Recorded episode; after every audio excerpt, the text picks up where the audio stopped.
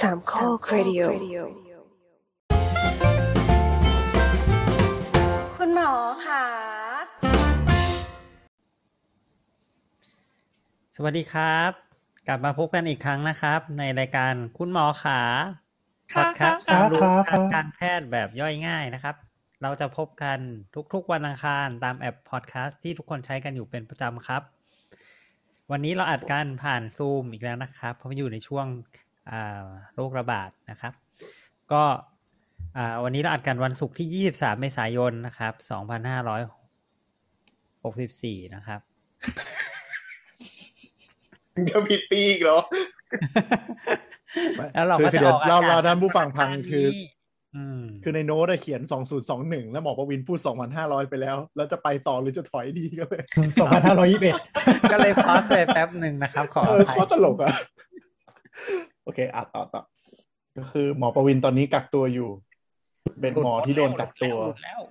ไม่วันนี้หลุดแล้วหมดวันกักตัวแล้วครับ วันนี้พอดีเลยเหรอ วันนี้เลยถูกต้องอือ๋อมคือคือก่อนหน้านี้ค่ะ หมอประวินน่ะเขาไปสัมผัสกับผู้ติดเชื้อ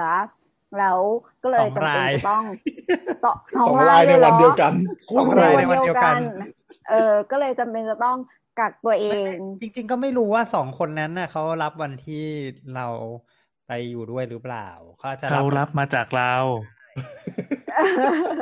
เออ จริงๆเขาอาจจะเปลี่ยนก็มาเป็นไปได้จากหมอประวินก็ได้นะเออ แต่ก็ไปแล้วสก็บอกตอนที่เขาบอกมาแล้วก็คือในกาทีฟแล้วก็จะบอกเอง จิ้มแค่รูจมูกจิ้มเองอืมนี่เองอ่านจิ้มผลยังไม่เอได้งถ้าอยากลองก็เลยน่าจะได้นะ ถ้าถ้ามันถ้าถ้าถ้ากล้าไม่ไม่คือคือตอนนี้ กำลังมีสมมติฐานใหม่ว่าจริงๆแล้วหมอประวินน่ะไม่ได้ติดหรอกหมอประวินเป็นตัวซวย เป็นคนนั้นนี่หว่าเป็นไปได้เป็นไปได้ คือเขาอยู่กันมาไม่มีอะไร คุณไปสตูดิโออัดปุ๊บสองคิดไปในวันเดียว มีสองคนเลยอะตลกมากเลยตลกอะไรเราไปอยู่ในสองวันไม่อยู่ในสองวงในวันเดียวเออแหละจริง โอเคอ่าเราแนะนำตัวเรามาแซมค่ะเข้าสู่รายการนี้กันดีกว่าคือ วันเนี้ยเราเป็นเหมือนเป็นเซสชั่นพิเศษประมาณหนึ่งเราตอนแรกคุยกันว่าจะไปปล่อยในคุณหมอขาสเปเชียลดีหรือเปล่า แต่ก็เสียดายนะ เพราะว่าพวก Q&A อะคำถามคำตอบเนี่ย มันน่าจะมีมาเรื่อยๆ แล้วก็เราก็ในฐานะที่คลุกคลีอยู่กับวงการแพทย์คุณหมอก็ต่างๆ ก็มาเวียนว่ายกัน ก็เลยอยากจะถามตอบจากจากผู้รู้ที่คนที่อยู่หน้างานอะ ว่าเป็นยังไงบ้างแล้วก็เป็นผู้แพร่เชื้อด้วย มีมีแต่ผู้ไม่รู้อะอ่ามารู้มารู้เออมารู้ เดี๋ยวลองเราเราฟังดูนะครับว่าวันนี้เราจะได้ยินคำว่าไม่รู้กี่ครั้ง เราไม่แน่ไม่รู้ใจเหมือนกันว่าเขาเรียกว่าไงนะแบบเราจะต้องอยู่กับสถานการณ์โควิดไปอีกนานแค่ไหนไงเพราะฉะนั้นเออเป็นตอนธรรมดาแหละดีแล้วอืมเออเราคิดว่าน่าจะใช้ได้นาน เออถ้าเกิดว่ามีใครดูไม่ดีสงสัยเลยเออ มีใครสงสัยว่าเอ้ยโควิด เนี่ยคำถามที่เรา มัน มันแวบขึ้นมาในหัวแล้วหาคำตอบไม่ได้อะเรามาเปิดฟังเผื่อจะได้กระจายความรู้นี้ไปให้ชาวบ้าน กระจายข้อมูลแล้วกัน เพราะบางทีอืมเดี๋ยวเดี๋ยวผ่านไปสามปีมันอาจจะผิดก็ได้ หรือไม่ใช่ก็อาจจะผิดใช่ตั้งแต่พรุ่งนี้เลยก็ได้ อันแนะนำตัวก่อนแล้วกันนะครับ เดี๋ยวเราเราเราแนะแนะนำตัวให้จากจากซูมแล้วกันจากคนที่อยู่อันดับหนึ่งก็คือหมอปวินครับ สวัสดีครับ ครับ แล้วก็ลุงไรส วัสดีครับครับ แล้วก็สมตุ้ยนะครับสวัสดีครับครับ แล้วก็เคนครับ เคนครับให้ยสเคนวัสดีครับเคนอันนี้เมื่อกี้เคนคือทำหน้าทำตัวนิ่งใช่ไหมไม่ใช่เป็นภาพนิ่งใช่ไหมแต่ไม่ขยับตัวเอง เออดีแคมได้ดีแคมได้ดีอ่าโอเค แล้วก็แต้มครับ มาเลยค่ะ ครับแล้วก็แอนนะครับ แล้ววันนี้มีผู้สังเกตการณ์นะครับ การอัดรายการของเราก็คือ Thai Student in Germany คนหนึ่งนะครับ จะไม่ขอสวัสดีเอ่ยชื่อ เอ้ยไม่ใช่ครับผมอ่าไม่มาถึงมาใครอยู่มานะมาเลยสิมีมีคนไม่รับมุกด้วย ไม่มีใครรับมุกนี้ด้วยกิบจืดจางขนาดไหน โอเค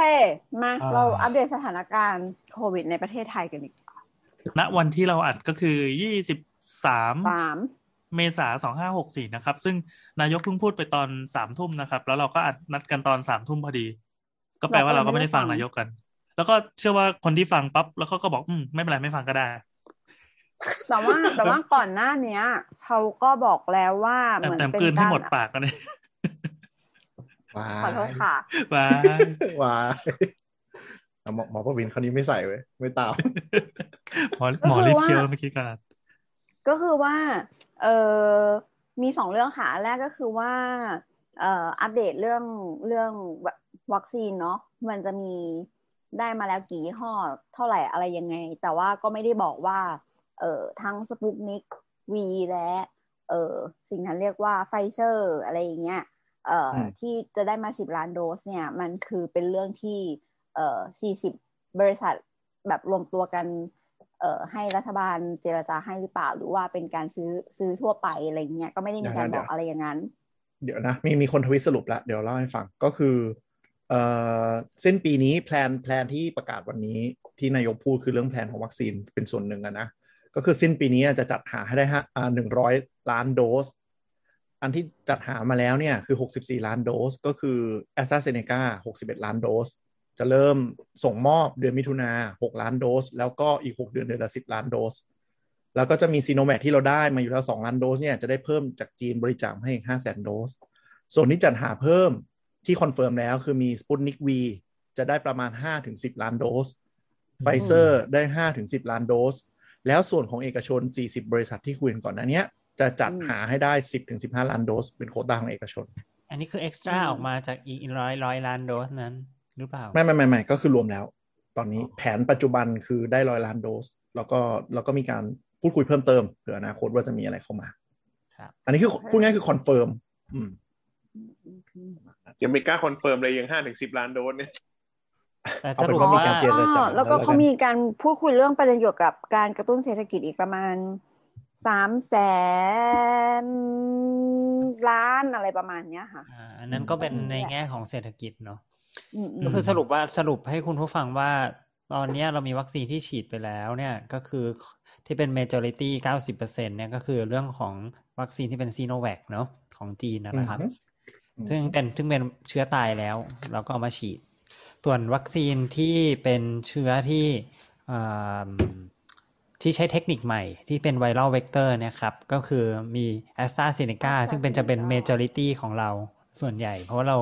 จะผลิตเองด้วย ใช่ไหมครับ แล้วก็ของสปุตนิกก็เป็น Sputnik อ่าก็เป็น viral vector เหมือนกัน แต่มันจะเป็น viral สองอันสองโดสที่ฉีด ฉีดสองโดสเหมือนกันแต่ว่าสองอันสองสองกระบอกไม่เหมือนกันคนละตัวกันครับ แล้วก็อันสุดท้ายก็คือของไฟเซอร์ก็คือเป็นเทคนิคใหม่ที่ได้ผลดีมากก็คือเป็นเทคนิค mRNA ครับที่ที่ป้องกันได้ดีถ้าใครอยากรู้คืออะไรตอนเก่าๆ เราเคยมีพูดถึงอยู่ลองไปฟังกันได้นะครับอืมเรื่องความต่างของแต่ละประเภทวัคซีนอืม แต่สรุปก็คือเราจะมีอ่าวัคซีนที่หลากหลายมากขึ้นเนาะอืมอืมแล้วก็วันนี้ก็คืออุ้ยอัปเดตไปไปตัวเลขอัปเดตไปถึงสองพันคนแล้ว ที่ติดอืมต่อวันอืมอืมอะไม่ไม่แน่ว่าเป็นรกวันที่คุณผู้ฟังมาเปิดฟังย้อนหลังเนี่ยอาจจะแบบอ๋อสองพันเองเหรอสมัยนั้นอ๋อแล้วก็แล้วก็อีกอย่างหนึ่งคือ โรงพยาบาลสนามในกรุงเทพเปิดเป็นวันวันนี้เป็นวันแรก อืมอ่าเออเออครับใช่ก็บันทึกไว้เป็นส่วนหนึ่งของประวัติศาสตร์ แล้วก็อะไรอีกล่ะเอาเป็นว่ามันระบาดหนักหลายคลัสเตอร์ แล้วก็ประเทศมีประเทศไทยเป็นประเทศที่เป็นอันดับหนึ่งในแบบตัวอาศูนย์อะเออประเทศไทยเป็นอันดับหนึ่งก็คือหมายถึงว่า คนคนหนึ่งสามารถ เออแพร่กระจายเชื้อไปสู่คนอื่นได้ ประมาณสองจุดสองคนเลยประมาณเนี้ยอืมคืออัตราก็ถืแพว่าร่เป็นเชื้ออันดับหนึ่งใช่ ก็ถือว่าเป็นอันดับอันดับหนึ่งของโลกโอ้มาแล้วเรียบร้อยอืมคือเป็นโรคโอ้ช่วงช่วงนี้กำลังเป็นช่วงระบาดที่สุดของของประเทศไทย หรืออาจจะมีอืมมากกว่านี้ก็ได้ ไม่รู้เนี่ยนะแล้วก็มีมีคลัสเตอร์เยอะแยะ มีเริ่มมาจากที่ทองหล่อสองกลุ่มเนาะแล้วก็ส่วนใหญ่สองสองกลุ่มนี้ก็เริ่มจะหายแล้วละมังอืมเอ๊ะ แต่เขาเขาหา patient zero ของล็อตล็อตนี้ไม่ได้แล้วใช่ไหมน่าจะหาน่านี่ก็เพิ่งก็พูดถึงอีกเลย จะให้พูดชื่อเลยเหรอ ไม่ไม่ไม่เขาไม่มีเลยใช่ไหมหมายถึงว่ารู้พอรู้ไหมไม่มีเลยเนาะอา trace ไม่น่ายังจะเจอ trace ไม่ได้อืมอืมเอออืมเราว่าเหมือนถึอยู่งๆ trace ไม่รู้ได้มาจากเขาก็ไหนไม่พูดชื่อป้าเพราะว่ามันเป็นไม่ไม่ไม่มันเขาไม่เป็นพูดชื่อกลุ่มแต่ว่าเขาเขาจะรู้ว่ามันมาจากมาจากไหนอะไรยังไงไงแต่อันนี้คือเหมือนเหมือน trace ไม่เจอ มันเหมือนขึ้นแบบมันไปเจคงอแบบปุ๊บมันเป็นพร้อมๆกันเลยไม่รู้ว่าใครคนไหนเอกันออืมใช่ใช่อืมเออถ้าดูก็คือคลัสเตอร์มันก็ไล่มาเรื่อยๆเลยอะทองหล่อภูเก็ตใช่ไหมแล้วก็ไล่ไปตามหน่วยงานราชการต่างๆอะไรเงี้ยอืมอือืมมแล้วก็แล้วก็ที่มีจัดจัดมวยที่สงขลาก็พี่ทหารเหมือนเดิม ก็ที่จะนะก็ได้อีกหนึ่งคลัสเตอร์ แล้วก็มีแล้วก็คลัสเตอเป็นที่เชียงใหม่ เชียงใหม่อื มซึ่งมีคลัสเตอร์ตั้งหลายตั้งแต่คลัสเตอร์ก่อนหน้านี้ที่เชียงใหม่ก็เป็นนักศึกษาใช่ไหมอืม แล้วก็เอออ๋อแล้วใช่ก็ใช่ศูนย์ปฏิบัติธรรมอะไรเนี่ย อืม อืมคือสรุปว่ามีหลายคลัสเตอร์แล้วกัน จนทำให้มันสรุปได้ยากว่าตอนเนี้ยวงไหนมันใหญ่ เพราะวงมันใหญ่ไปแล้ว จนมองไม่เห็นขอบวงแล้ว ว่าว่าวงมันอยู่ตรงไหนคบเพราะมันกระจายไปทุกจังหวัดเรียบร้อยแล้ว แต่ละจังหวัดก็ไม่ใช่หยุมหยิมคือเป็นสองหลักขึ้นไปหมด บางจังหวัดหนัก หลายจังหวัดหนักเป็นสามหลักถูกต้องแล้วมันมาจากไหนก็ไม่รู้ มันก็กระจายมาเรื่อยและความพีคคือไทยไประบาดเข้าลาวด้วยอ้าวเหรอแอบหนีเออเขาเก่าแอบหนีที่แอบหนีไปเที่ยวที่ลาว แล้วก็ไประบาดที่นู่นเรียบร้อยๆตอนนี้เวียงจันทร์เขาล็อกดาวน์ใช่ปะล็อกดาวน์น่าแล้วจะเวียงไกลจันทร์อะเพราะว่าสี่สิบคนมั้งใช่ไหมคือต้องยอมรับที่เจอว่าเป็นโรคที่มันติดง่ายเนาะเพราะฉะนั้นเนี่ยมันก็พอเป็นสายพันธุ์ที่ติดง่ายอืม แล้วก็เอ่อหนึ่งคือสายพันธุ์ติดง่ายสองมันแสดงอาการช้าในขณะที่แบบว่า infectivity ช่วงที่ช่วงหนึ่งช่วงหนึ่งคือคนไข้เหมือนแบบไม่มีอาการแต่จริง ๆ ก็แพร่เชื้อไปได้ละมันแสดงอาการช้าด้วย แต่พอเริ่มแสดงอาการปุ๊บนี่แย่ลงอย่างรวดเร็วเอออันนี้เป็นปอดไปเลยเป็นความจำเพาะของสายพันธุ์นี้ด้วยหรือเปล่าคะไม่ไม่จำเพาะครับ เป็นสายพันธุ์เก่าก็เป็นแบบนี้ แต่ว่าสายพันธุ์เนี้ย สายพันธุ์ที่เขากำลังสงสัยเนี่ยก็คือ B117 ที่มาจากอังกฤษเนี่ยครับ ก็จะเป็นวงที่มีขนาดใหญ่ คือของที่สุดเดิมอะวงมันประมาณสิบคนสมมติหนึ่งคนแล้วก็ติดประมาณสิบคนต่อจากเราอ่าแต่ของของใหม่เนี่ยคือหนึ่งคนมันจะวงใหญ่เป็นสิบห้าคนก็คือเป็นหนึ่งจุดห้าเท่าของของวง คือมันอินเฟกง่ายกว่าใช่มันแพ้ง่ายกว่า เพราะฉะนั้นมันก็เลยดูเหมือนโอ้ทำไมติดกันเร็วขนาดนี้อะไรแบบเนี้ย อืม อืม แต่ความรุนแรงไม่ไม่ได้ต่างจากเดิมมากหมายถึงว่าอาการมันก็ควรุแรงอ่าในของอังกฤษที่ศึกษามาก็อาจจะสูงกว่านิดหน่อย อืม ในผู้ในอืมในคนที่อายุมาก อืม แต่ของเดิมมันก็ไม่ใช่ว่ารุนแรงน้อยอยู่แล้วนะหมายถึงว่า ของของเดิมก็ไม่ได้เบา อะ ของเดิมก็ไม่ได้เบาไม่ได้เบานะเออ อืมอืมอืมแต่อาจถ้าจะเทียบกับไม่ตอนจำนวนไม่ได้เยอะใช่ไหมถ้าเทียบกับตอนบัตร2009นี่มันจะแบบประมาณไหนดีนะ แต่ก็พูดลำบากเพราะว่าไอ้ไข้หวัดใหญ่ 2009 ตอนนั้นมันมี มันมีโอเซลทามิเวียไง มันมียาที่แบบว่าฆ่าเชื้อได้ แล้วก็ได้มาค่อนข้างเร็ว แล้วก็แพร่หลาย แล้วก็แบบว่ากระจายไปทั่วๆ นั่นคือมันก็เลยควบคุมเรื่องของไข้หวัดใหญ่ได้รวดเร็ว แต่พอเนี่ยคือยาที่มันรักษาเนี่ย คือคนไข้ต้องแย่ประมาณหนึ่งอะถึงจะสตาร์ทยา อารมณ์ว่าน่าจะเริ่มมีออออกซิเจนในเลือดต่ำละ ถึงจะก็ก็จะเริ่มสตาร์ทยา คือยังไม่ต้องหนักยังไม่ต้องใส่ท่อยังไม่ต้องอะไรนะคือเอ่อเอ็กซเรย์ปอดแล้วมันเริ่มมีอะไรสักอย่างแล้ว แล้วก็ออกซิเจนเริ่มต่ำแล้วอันนี้ก็คือเริ่มสตาร์ทยาเลยบางคนก็ยังไม่ทันเลยคำว่าออกซิเจนต่ำนี่คือต้องห้ามต่ำกว่ากี่เปอร์เซ็นต์นะคะเอ่อทั่วทั่วไปตอนนี้คือยังไม่มีในยังไม่มีตัวตัวตัดที่แน่ชัด แต่ว่าทั่วทั่วไปแล้ว เอ่อเท่าที่เห็นเท่าที่เห็นในใน Facebook ของหมอที่ดูแลเนาะ คือถ้าสมมติว่าเริ่มเริ่มต่ำลงไปประมาณสักเก้าสิบห้าถึงเก้าสิบหกที่อืมที่หายใจอากาศปกติณขณะที่อยู่เฉยๆเอ่ออลงไปลงไปแบบเก้าสิบห้าเก้าสิบหกหรือว่าถึงถึงเก้าสิบสี่เนี่ย อันนี้ อันนี้ไม่ดีละอืมอือืมมอืมแล้วคือซึ่งคือตอนที่มันลดต่ำลงคือเห็นว่าไม่มีอาการไม่รู้สึกอะไรกันด้วยใช่ไหมแล้วพอทันทีก็แบบน็อกเลย คือมีเวลาแบบนั้นมีคนเราว่ามีคนหลายแบบนะมอันนี้คือ ที่ที่พูดได้เนี่ย เพราะว่ามีประสบการณ์ในการดูคนไข้แล้ว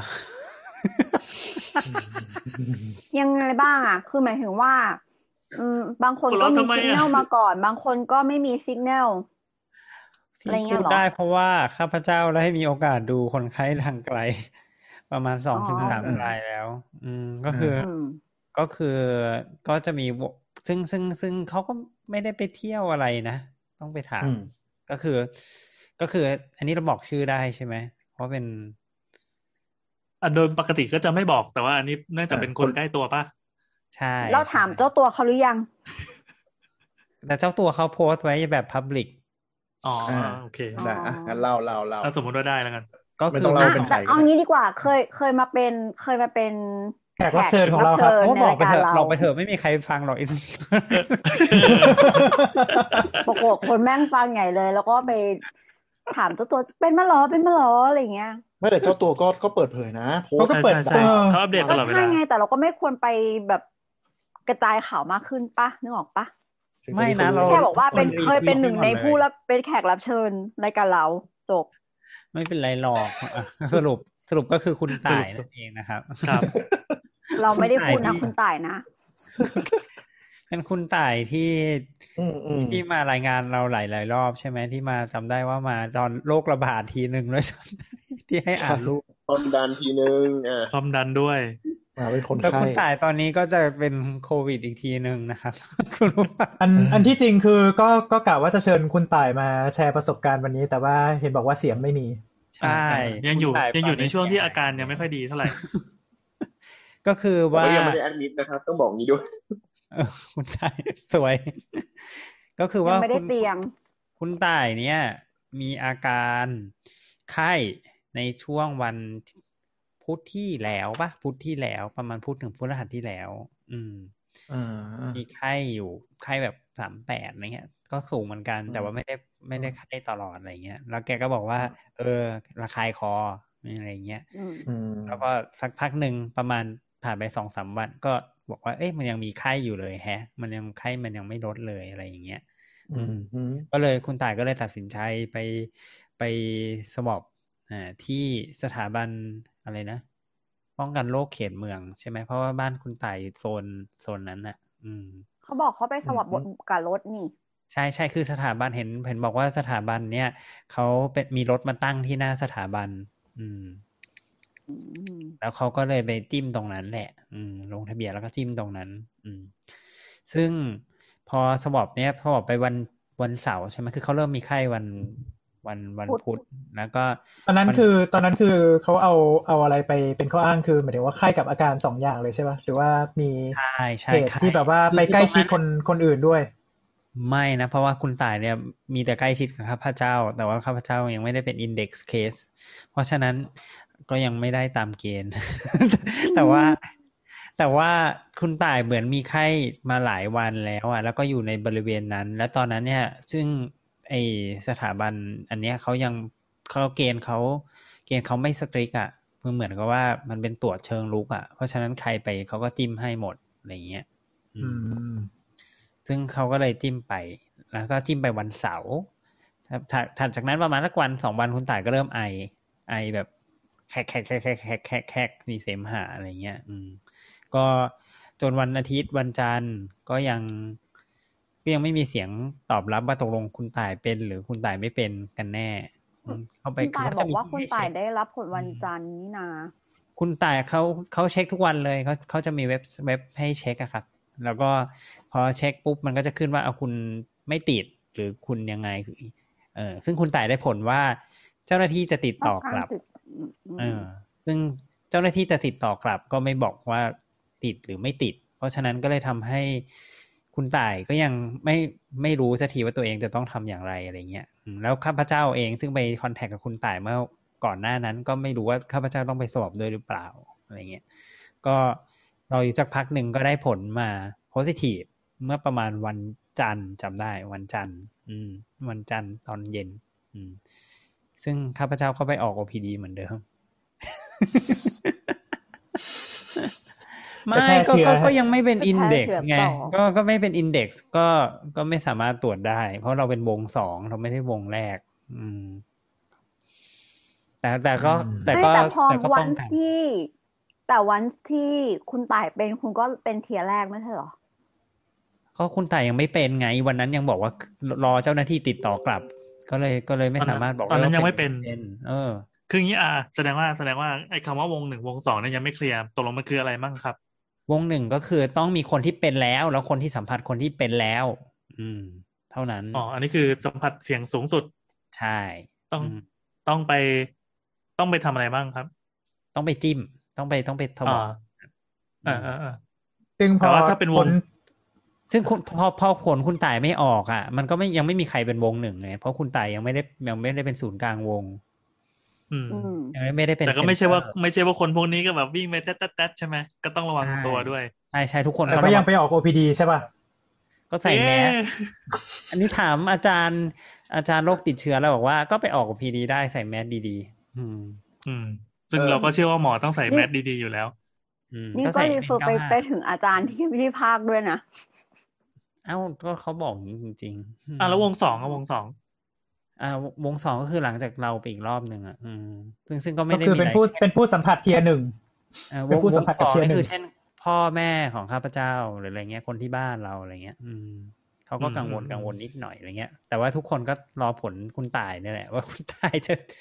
ติดหรือไม่ติด อ่า สรุปอืมก็คือตอนเย็นคุณต่ายก็โทรมาบอกว่าอาติด โอเค เพราะฉะนั้นวันอังคารถัดมา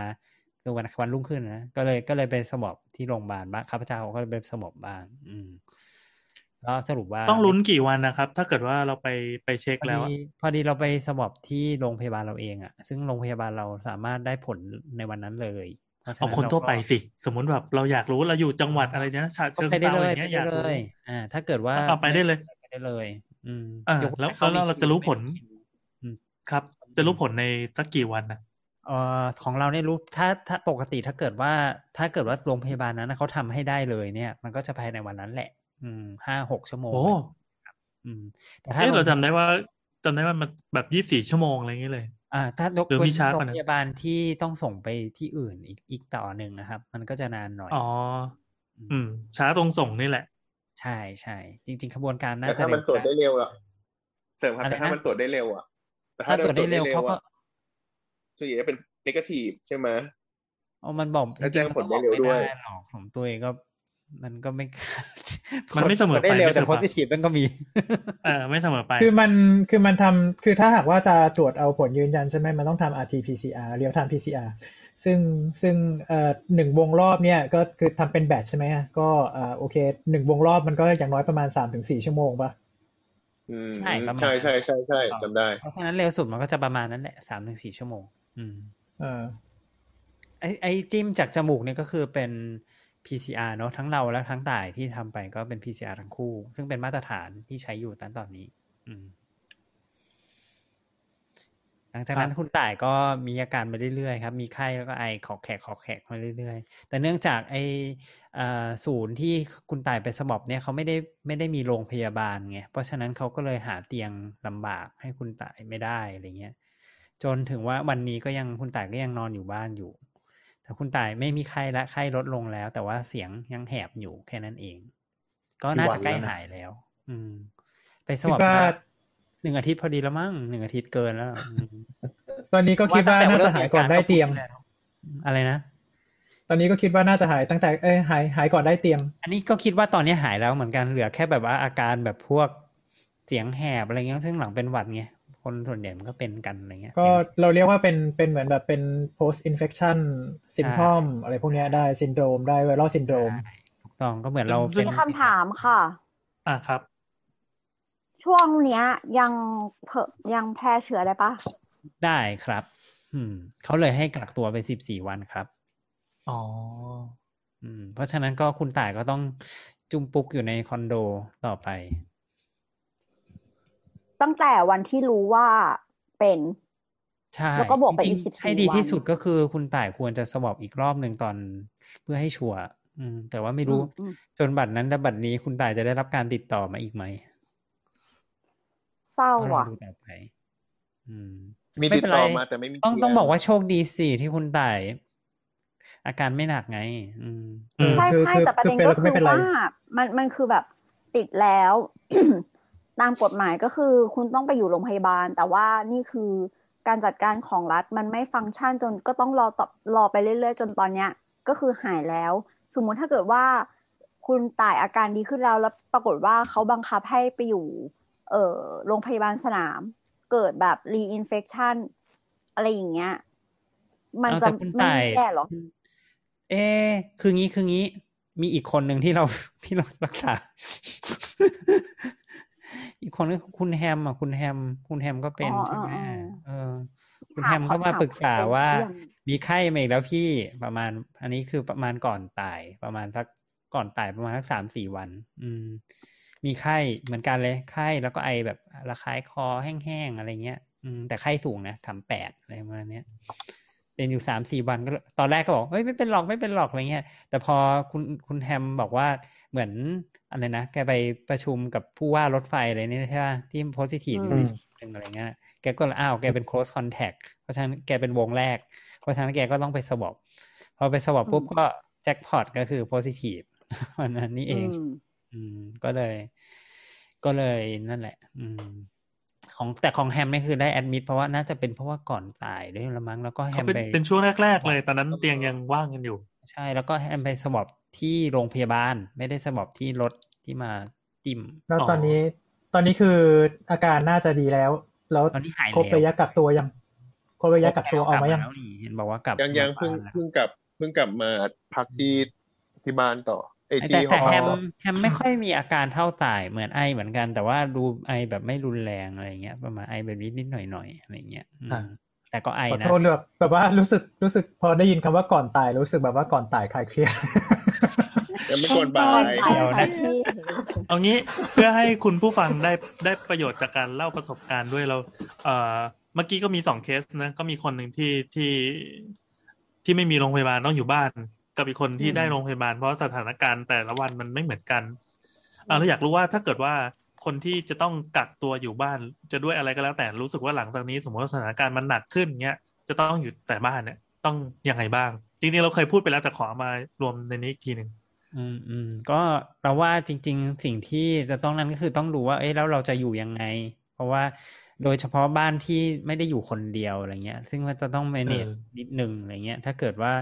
ถ้าเราต้องจริง ๆ เราต้องแผนตั้งแต่ตอนนี้เนาะตั้งแต่เรายังไม่รู้ว่าถ้าเกิดเฮ้ยมีคนใดคนหนึ่งคนในบ้านเนี่ย จะเป็นติดเชื้อขึ้นมาเนี่ย เราจะแยกกันอยู่ได้ยังไงบ้างอะไรเงี้ยมตอนนี้คือคือคนในครอบครัวก็วางแผนกันเลยตอนนี้เลยใช่ไหมว่าแบบใช่เออต้องไปอยู่ใช่ที่ไหนคืไปออยู่บ้านด้วยพ่อบ้านแม่ก่อนสิบสี่วันใช่ได้อะไรอย่างนี้ ใช่ใช่เลยถ้าถ้าอย่างนั้นได้อืมก็จะดีมากเลยน่าจะเพอร์เฟกมากเลยแยกแยกกันแบบสิ้นเชิงอะไรอย่างนั้นนะอืมอ่า แต่ถ้าเกิดว่าไม่ได้ เราคิดว่ามันก็คงจะต้องแบบแยกพื้นที่กันประมาณหนึ่งเช่น อาจจะอยู่กันคนละห้อง สมมุติถ้าห้องน้ำมันมีห้องเดียวก็ต้องวางแผนเวลาดี ๆ ว่า คนคนที่ใช้คนที่ติดเชื้อเนี่ย ถ้าใช้ก็คงจะใช้เป็นคนหลังสุดแล้วทำความสะอาดให้ด้วยอะไรประมาณอย่างเงี้ยอืม แล้วก็ใส่แมสป้องกันไว้อะไรเงี้ย อืม เป็นเวรล้างห้องน้ำไปเลย ใช่ใช่อืม แล้วอาหารก็คงจะต้อง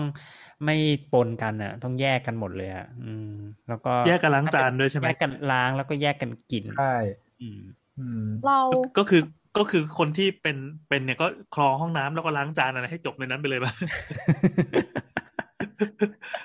เหมือนมีห้องน้ำสนามอะเอออ่าแยกแยกแยกแยกอุปกรณ์ด้วยนะ เราว่าต้องแยกอุปกรณ์อะ แยกเออช้อนซ่อมซื้อแยกจานซื้อยาสีฟันมาใหม่เออ ปกติใช้รวมกันเหรออืมก็ก็ก็ใช้รวมกันอยู่วะยาไม่ใช่แปรงอืมโอเคเราโอเคเราวันก่อนเราไปฟัง Clubhouse อะมีพี่ที่เขาไปเรียน PhD ที่ที่ไอร์แลนด์อืม แล้วเขาก็บอกว่า เออเขาก็เหมือนแบบคนกำลังจะกลับไป แล้วก็ flatmate ของเขาก็กำลังจะกลับไปเหมือนกัน ก็เลยเหมือนแบบ plan ไว้อะ ว่าเออจะไม่ใช้ส่วนส่วนกลางคือแต่แต่ละคนก็มีห้องห้องนอนของตัวเองอะไรเงี้ยเนาะก็คือมันเหมือนไปถึงปั๊บก็คือจะต้องกลับไปอยู่ที่บ้านแล้วก็กักตัวอะไรเงี้ยสิบสี่วันไม่ออกไปไหน แต่ว่าระหว่างนั้นเนี่ยก็คือเหมือนมีการเขียนเขียนเขียนแพลนไว้ว่าช่วงเวลาหนึ่งชั่วโมงนี้ คนนี้จะใช้ครัวหนึ่งชั่วโมงถัดไป คนนี้ใช้ครัวอะไรอย่างเงี้ยก็คือเวลาแบบ ให้ให้แยกกันเลยอะว่า ต่างคนต่างรับผิดชอบตัวเองแล้วก็คือไม่ไม่ออกมาเจอกัน แต่สมมุติถ้าเกิดว่าเมื่อไหร่ที่จะต้องออกมาจากห้องนอนหรือใดๆอย่างเงี้ยก็คือจะต้องใส่มาสก์ออกมาด้วยเออก็คือแบบมีมีมีกระบวนการจัดการก่อนที่จะกลับไปอยู่ที่นู่นจริงๆอะไรประมาณเนี้ยอืมค่ะเพราะฉะนั้นถ้าเกิดว่าถ้าเกิดว่าเราสามารถที่จะวางแผนได้ล่วงหน้า เราก็จะเอ่อ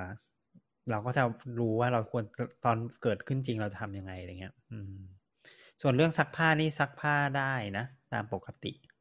อืม ใช้น้ำยาซัก็แต่ว่าเขาเขายัง recommend ว่าให้ซักด้วยน้ำที่แบบร้อนประมาณหกสิบองศาอยู่นะเออข้อในไข่กรบาณีนที่แบบว่าแน่ๆเป็นเลยผ้า อืม คือคือจะบอกว่าไงดี คือถ้าสมมติว่าอยู่อยู่ต่างประเทศเงี้ยมันไม่มีปัญหา เพราะว่าแบบมันมีปลายปลายของน้ำร้อนเข้ามาต่อเข้ามาในบ้านไง ซึ่งก็อ่าแล้วแต่ว่าว่าคุณอาจจะซะเอ่อติดตั้งเครื่องทำน้ำร้อนเอาไว้นอกบ้าน แล้วก็เป็นเป็นปลายปลายน้ำน้ำร้อนน้ำเย็น แล้วพวกเนี้ยมันต่อเข้าเครื่องซักผ้าได้เลยประมาณเนี้ยเออแต่ทีนี้คือไอ้ไอ้เมืองไทยเนี่ยมันมันจะมีมันจะมีเฉพาะเครื่องซักผ้าที่ค่อนจะรุ่นรุ่นรุ่นออกจากไฮเอ็นนิดหนึ่งที่ที่พอต่อน้ำเข้ามาแล้วมันถึงจะมีระบบทำความร้อนให้อะไรเงี้ย อืมอืมใช่แต่ถ้าไม่งั้นก็คือต้มน้ำต้มน้ำแล้วก็ซัก หรือไม่บางทีเราว่าจริง ๆ อะ ก็แยกซักคนละครั้งน่าจะพอได้อยู่ อืม ก็อะไอเรื่องแยกซักคนละครั้งคือมันต้องแยกซักอยู่แล้วอะไรนี้คือ คือเอ่อพอถ้าซักด้วยน้ำเย็นเนี่ยเราก็ไม่ค่อยแน่ใจว่าผงซักฟอกปกติเนี่ยมันหรือไม่งั้นหรืถ้าอปเกิดล่ไม่สบายใจระหว่างว่าจะคอนทามิเนตงั้นเราว่าก็เอาแช่ไฮเตอร์เหมือนเดิมน่าจะได้อืมคือแช่ไฮเตอร์มันแช่มันแช่ผ้าสีไม่ได้บอยแล้วก็แช่เด็ดต่อ ไม่ไม่ไม่ก็คืออย่างนี้ก็ได้ปะล่ะ ก็คือเดี๋ยวเนี้ยไอ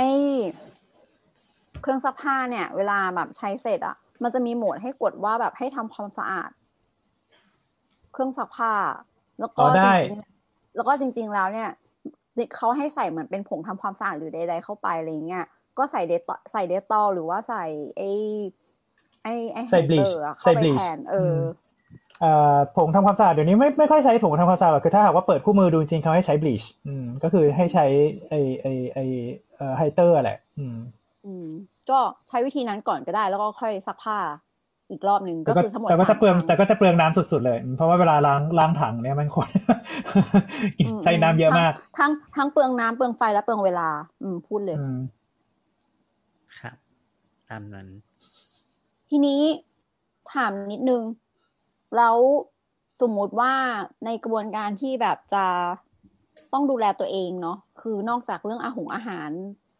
อาบนงอาบน้ำใด ๆ แล้วเนี่ย อุปกรณ์ที่เราควรจะมีไว้สำหรับมอนิเตอร์ตัวเอง ติดบ้านมีควรจะมีอะไรบ้าง อืมอืมก็เป็นคำถามที่ดี ที่ที่ทั้งแฮมแล้วก็เอ่อต่ายเขามีอยู่แล้วอะก็คือที่วัดไข้ อืมเขาอืมมีตลอดวัตลอดไข้อืม สามารถวัดได้ว่า ไข้สูงหรือเปล่าสูงเท่าไหร่อะไรเงี้ย มันก็ช่วยในการตัดสินใจเนาะคือถ้าเกิดว่าไข้แบบพีคสี่สิบอะไรเงี้ย แล้วมันมีอาการเยอะก็คงอยู่บ้านไม่ไหวแล้วแหละ อะไรประมาณนั้นแหละแล้วก็อีกอันที่แนะนำว่าน่าจะซื้อเพราะว่าตอนนี้ราคาถูกลงเยอะแล้วคือที่วัดออกซิเจน saturation ที่ปลายนิ้ว ใช่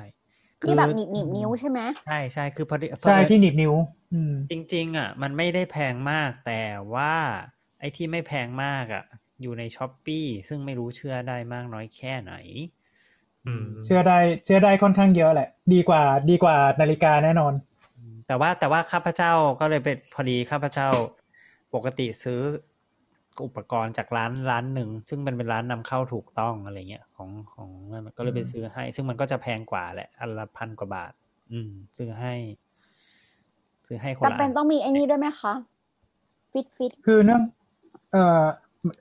อันนี้พูดถึงไอ้นี่ใช่ไหมหมายถึงว่าออกซิเจนออกซิเจนแซใช่ไหมตัววัดตัววัดความอิ่มตัวของออกซิเจนในเลือดใช่ไหมใช่ที่ที่ที่ที่แต้มจะถามอะ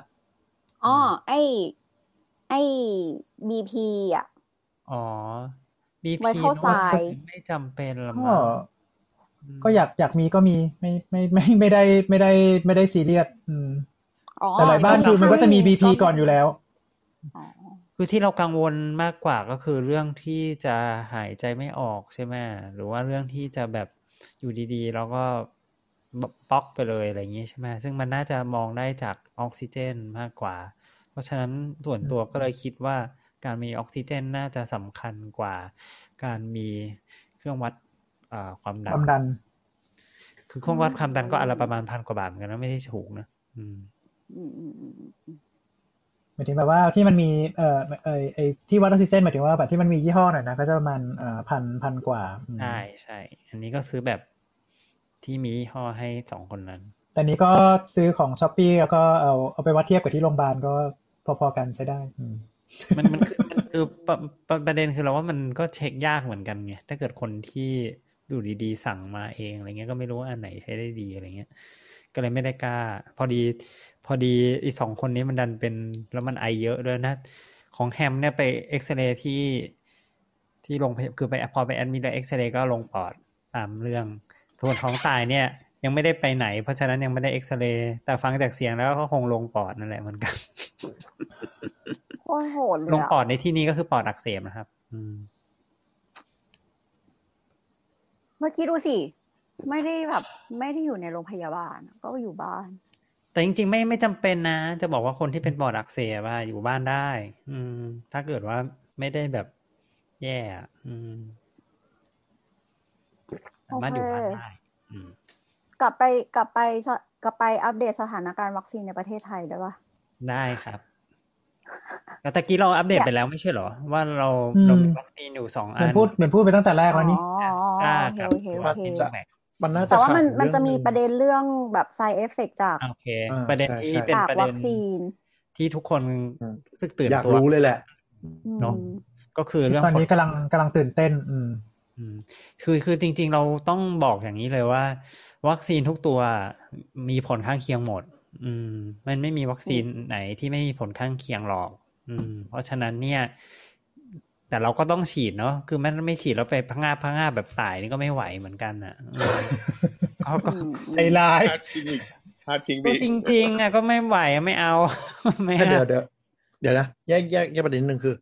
ผลข้างเคียงของวัคซีนเนี่ยมีอยู่แล้วถูกไหมอืมก็คือใช่เราเคยคุยกันเรื่องอย่างเช่นอ่าบัตรคลอตที่เกิดขึ้นที่ยุโรปใช่ในอัตราส่วนหรือว่าแบบหรือว่าพวก แพ้ผื่นแพ้อ่าแพ้อะไรเงี้ยซึ่งก็ขึ้นแพ้เพลียอะไรก็ปแพ้วได้ดหมดแล้วอืมอืมปวดปวดเจ็บอ่าพวกเนี้ยมีอยู่แล้วถูกไหม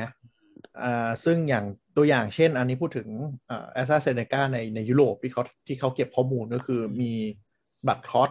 ในอัตราส่วนประมาณแบบเท่าไหร่นะหนึ่งในล้านในใช่สไหมองแสนห้าหมื่นหนึ่งในสองแสนห้าหมื่นอะไรอย่างเงี้ย ก็คือเนี้ยเราในเราสลอองงแสคิดนก็คือประมาณสี่ในล้านสี่ในล้านอืมอ่าก็คือ ไอ้แบบอย่างเงี้ย เราเข้าใจว่าคนคนทั่วไปอะ เข้าใจได้ว่ามันเออมันเป็นผลส่วนน้อยอะไรเงี้ย แต่ที่ช่วงเนี้ยที่มันมีประเด็นกันก็คือที่ลำปางใช่ไหมอืมที่ดูหลาชิยคจังหวัดลองเลก็ยตั้งแต่ระยองก่อนเลยอะเอาระยองเอก่ออนเออระยองอย่างเงี้ยเอออือมก็คือกลุ่มคนที่มีปัญหาที่ในช่วงนี้ที่เขา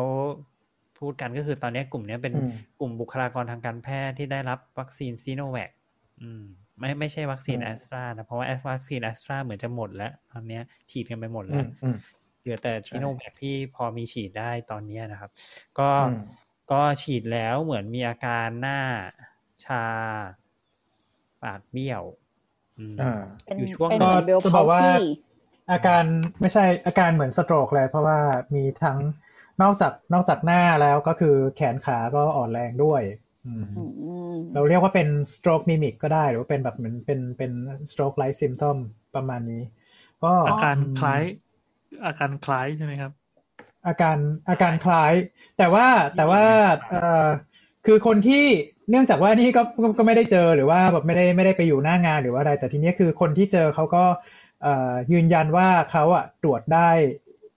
สิ่งที่เราเรียกว่า neuro deficit คือคือคือ คือคือมันคือคนไข้อะมีอาการจริงๆอะมีอาการอ่อนแรงจริง มีปากเบี้ยวจริง มีอันนี้จริงคือแบบเหมือน stroke เลยดังนั้นคืออมเขาก็จะ activate เรื่องของอ่า fast tag แล้วก็อ่า stroke fast tag แล้วก็ให้ให้ยาละลายริ่มเลือดทันทีแต่อันเนี้ยมันมีเดี๋ยวเดี๋ยวนะมีก่อนที่ไปตรงนั้นมีคนไม่เข้าใจคำว่าสโตรกครับสโตรกคืออะไรครับอ่าเส้นสเลืโตรกก็อคือดอืมโรคหลอดเลือดสมองแตกในสมองเออไม่ไม่เราเราเรียกว่าโรคหลอดเลือดหลอดโรคหลอดเลือดสมองเออออซึ่งมันอาจจะเกิดจากตีบก็ได้หรือว่าแตกก็ได้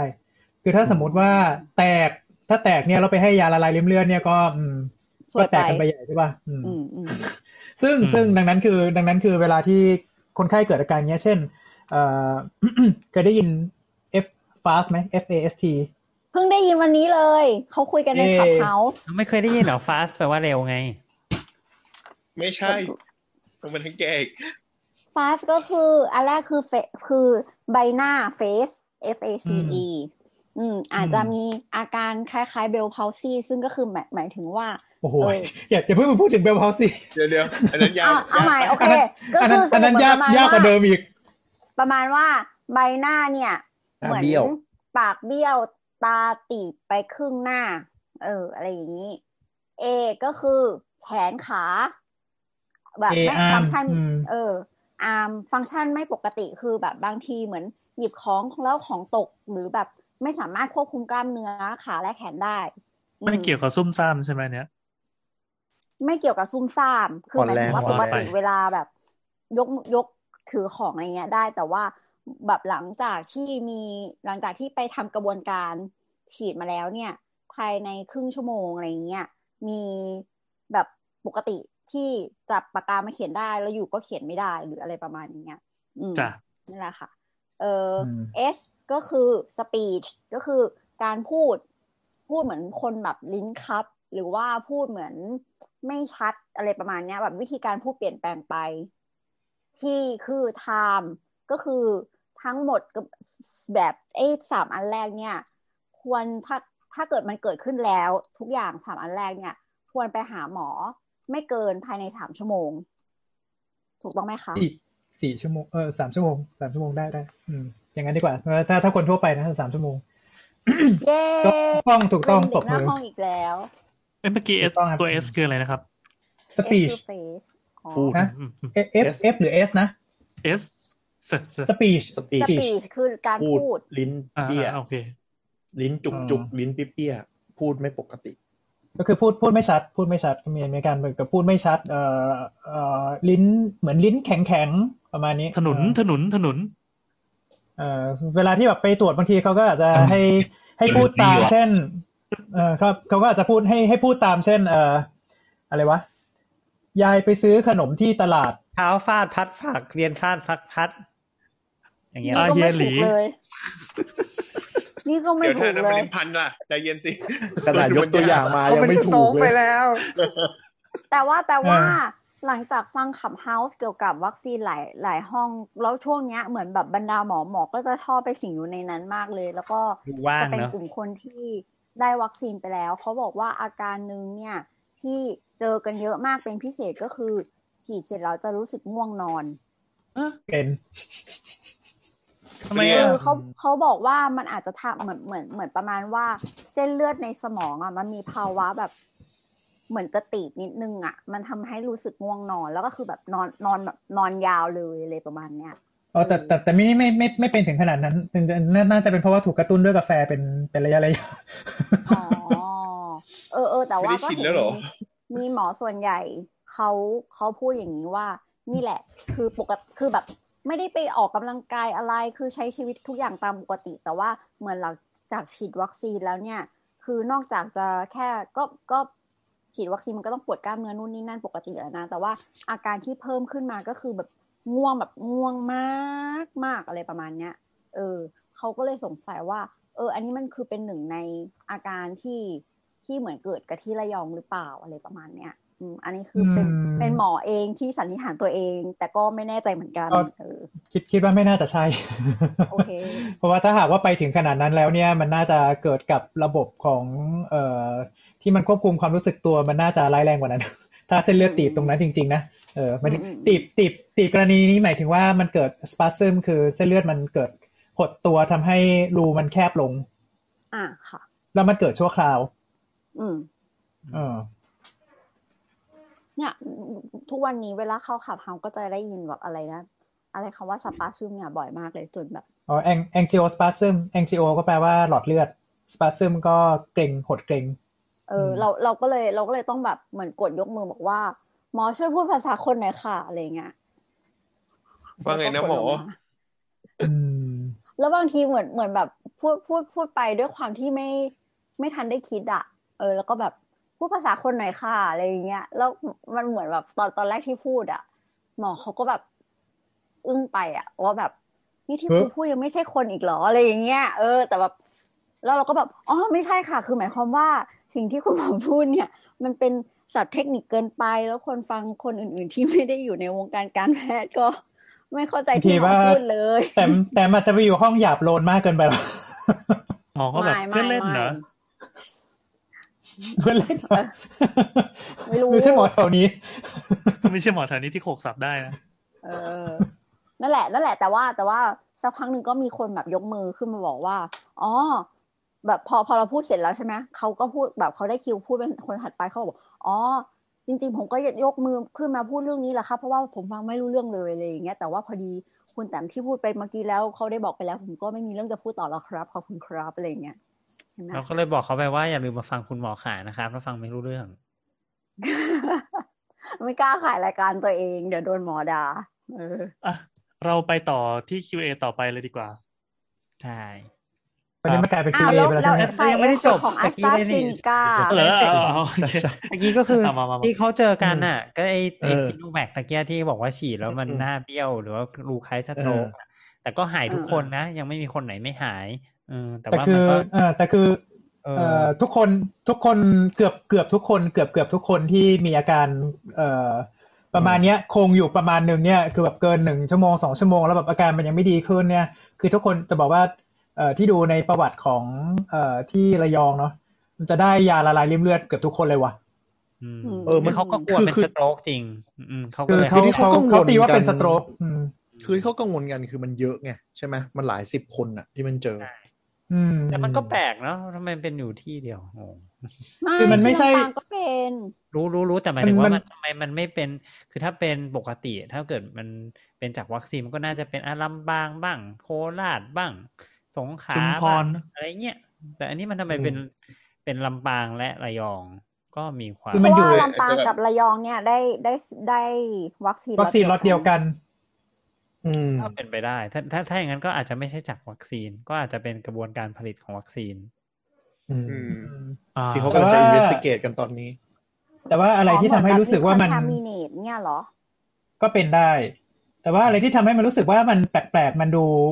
ไม่ค่อยจะเหมือนน่าน่าเป็นสโตรกเป็นกลุ่มๆ ก็คือว่า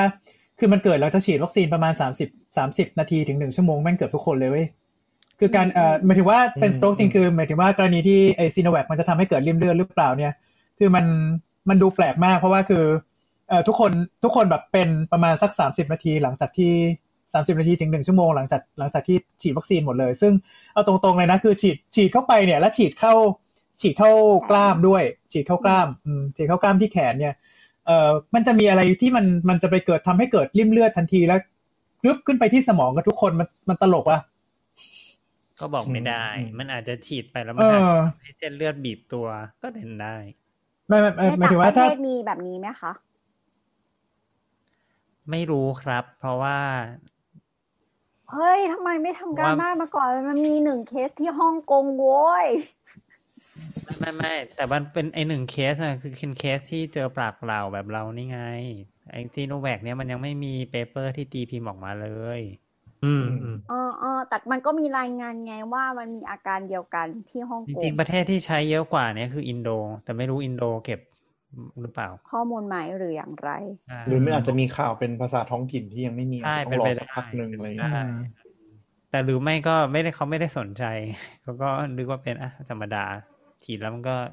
ช้าๆคือมันคือคือคือเพื่อความอุ่นใจคือมันยังไม่มีใครถึงขนาดวิกฤตถูกไหม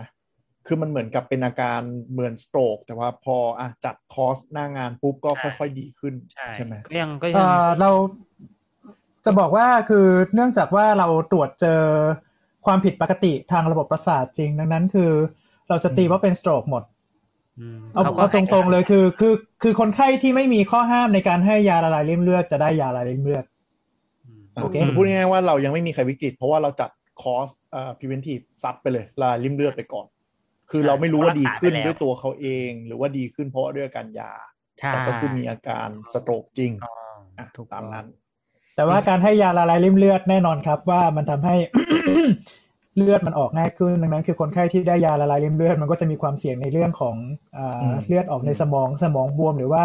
เลือดออกบริเวณอื่น เช่น ทางเดินอาหารและอื่นๆอืมหรือว่าเลือดออกในจมูก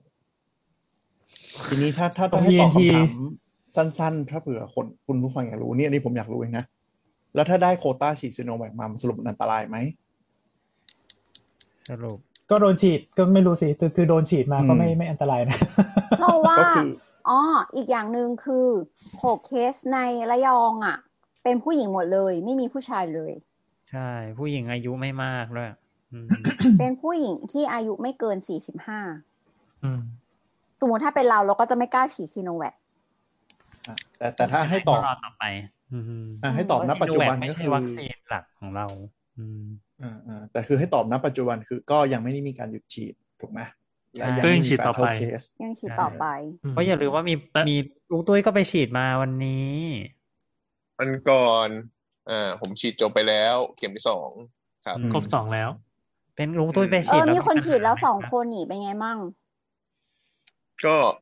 หลังจากไอ้ยี่ง่วสิงบหรือชั่วโมงเปล่าก็คือมีไข้ ไม่ได้ง่วงจำได้ว่าสิ่งแรกที่ทำหลังจาก หลังจากฉีดวัคซีนครบหนึ่งชั่วโมงก็คือไปหาอะไรกินเพราะมันหิว กินข้าวขาหมูเหรอ เอ้ยแต่ของผมไม่แต่ผมเอฟเฟกต์เดียวกับอดิเทียอะไรนะอะไรเมื่อกี้นะบนว่าอะไรนะมาเล่นบนว่ามาเล่นบมุนกว่าไม่ชัดแล้วมาเล่นมุกแล้วก็เสียงไม่ชัดอีก บอกว่า side effectกต์เหมือนอนุทินเลย อ๋อ side effect เหมือนอนุทินโอเคอ่าเอ่ไม่อหรอกเอาจริงๆอันนี้เผื่อเผื่อเผื่อไม่ได้ตามข่าวคือวันนี้ก็คือวันที่ยี่สามเมษายนเลยนะ ที่ชุมพรเขาก็ฉีดไปสี่พันโดสเหมือนกันแล้วก็มีผลข้างเคียงแบบเดียวกันสองราย เขาก็เลยให้หยุดฉีดกันไปเลย ที่ชุมพร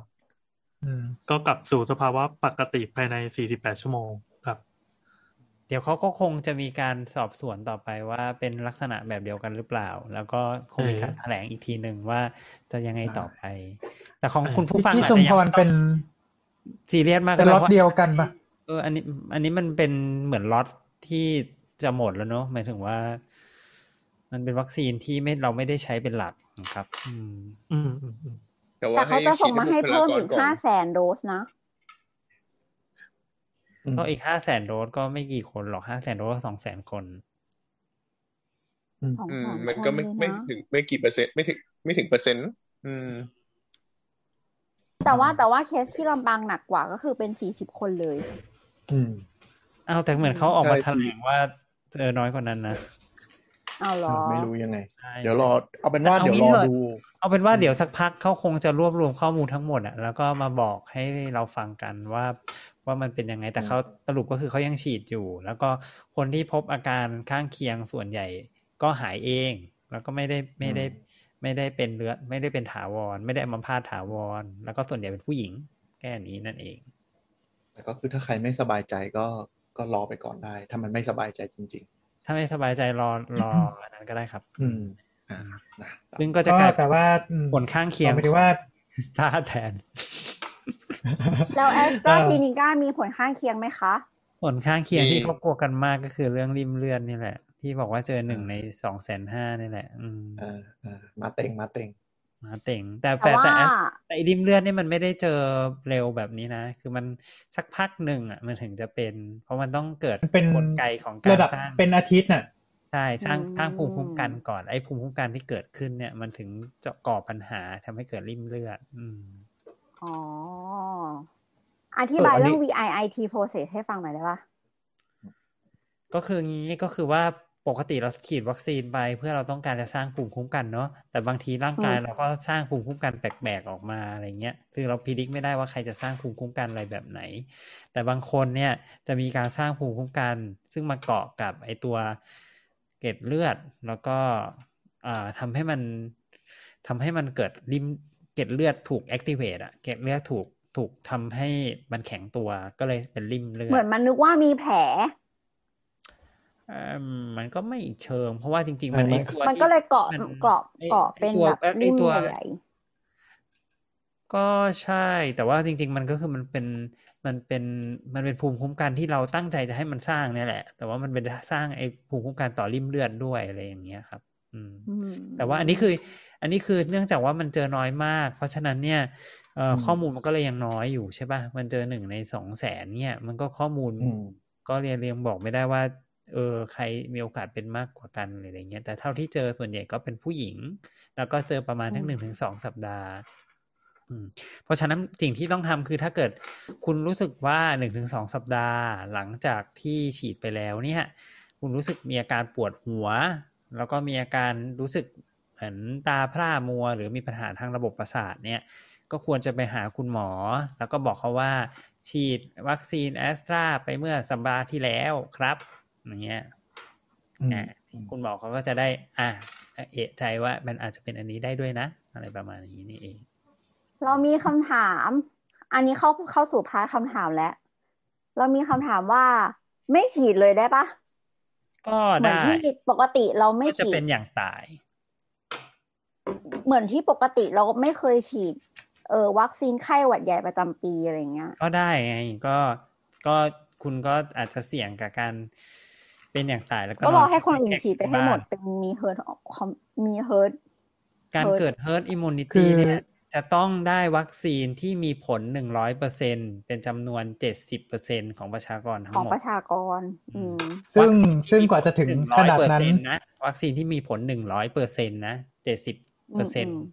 หมายความว่าถ้าวัคซีนที่เราใช้มันไม่ได้ผลหนึ่งร้อยเปอร์เซ็นซึ่งมันไม่ใช่แน่นอนเพราะเราไม่ได้เลือกตัวที่สูงขนาดนั้นอืม ก็เราก็ต้องฉีดให้ได้เกินเจ็ดสิบเปอร์เซ็นก็อาจจะเป็นแปดสิบเปอร์เซ็นหรือเก้าสิบเปอร์เซ็นอืม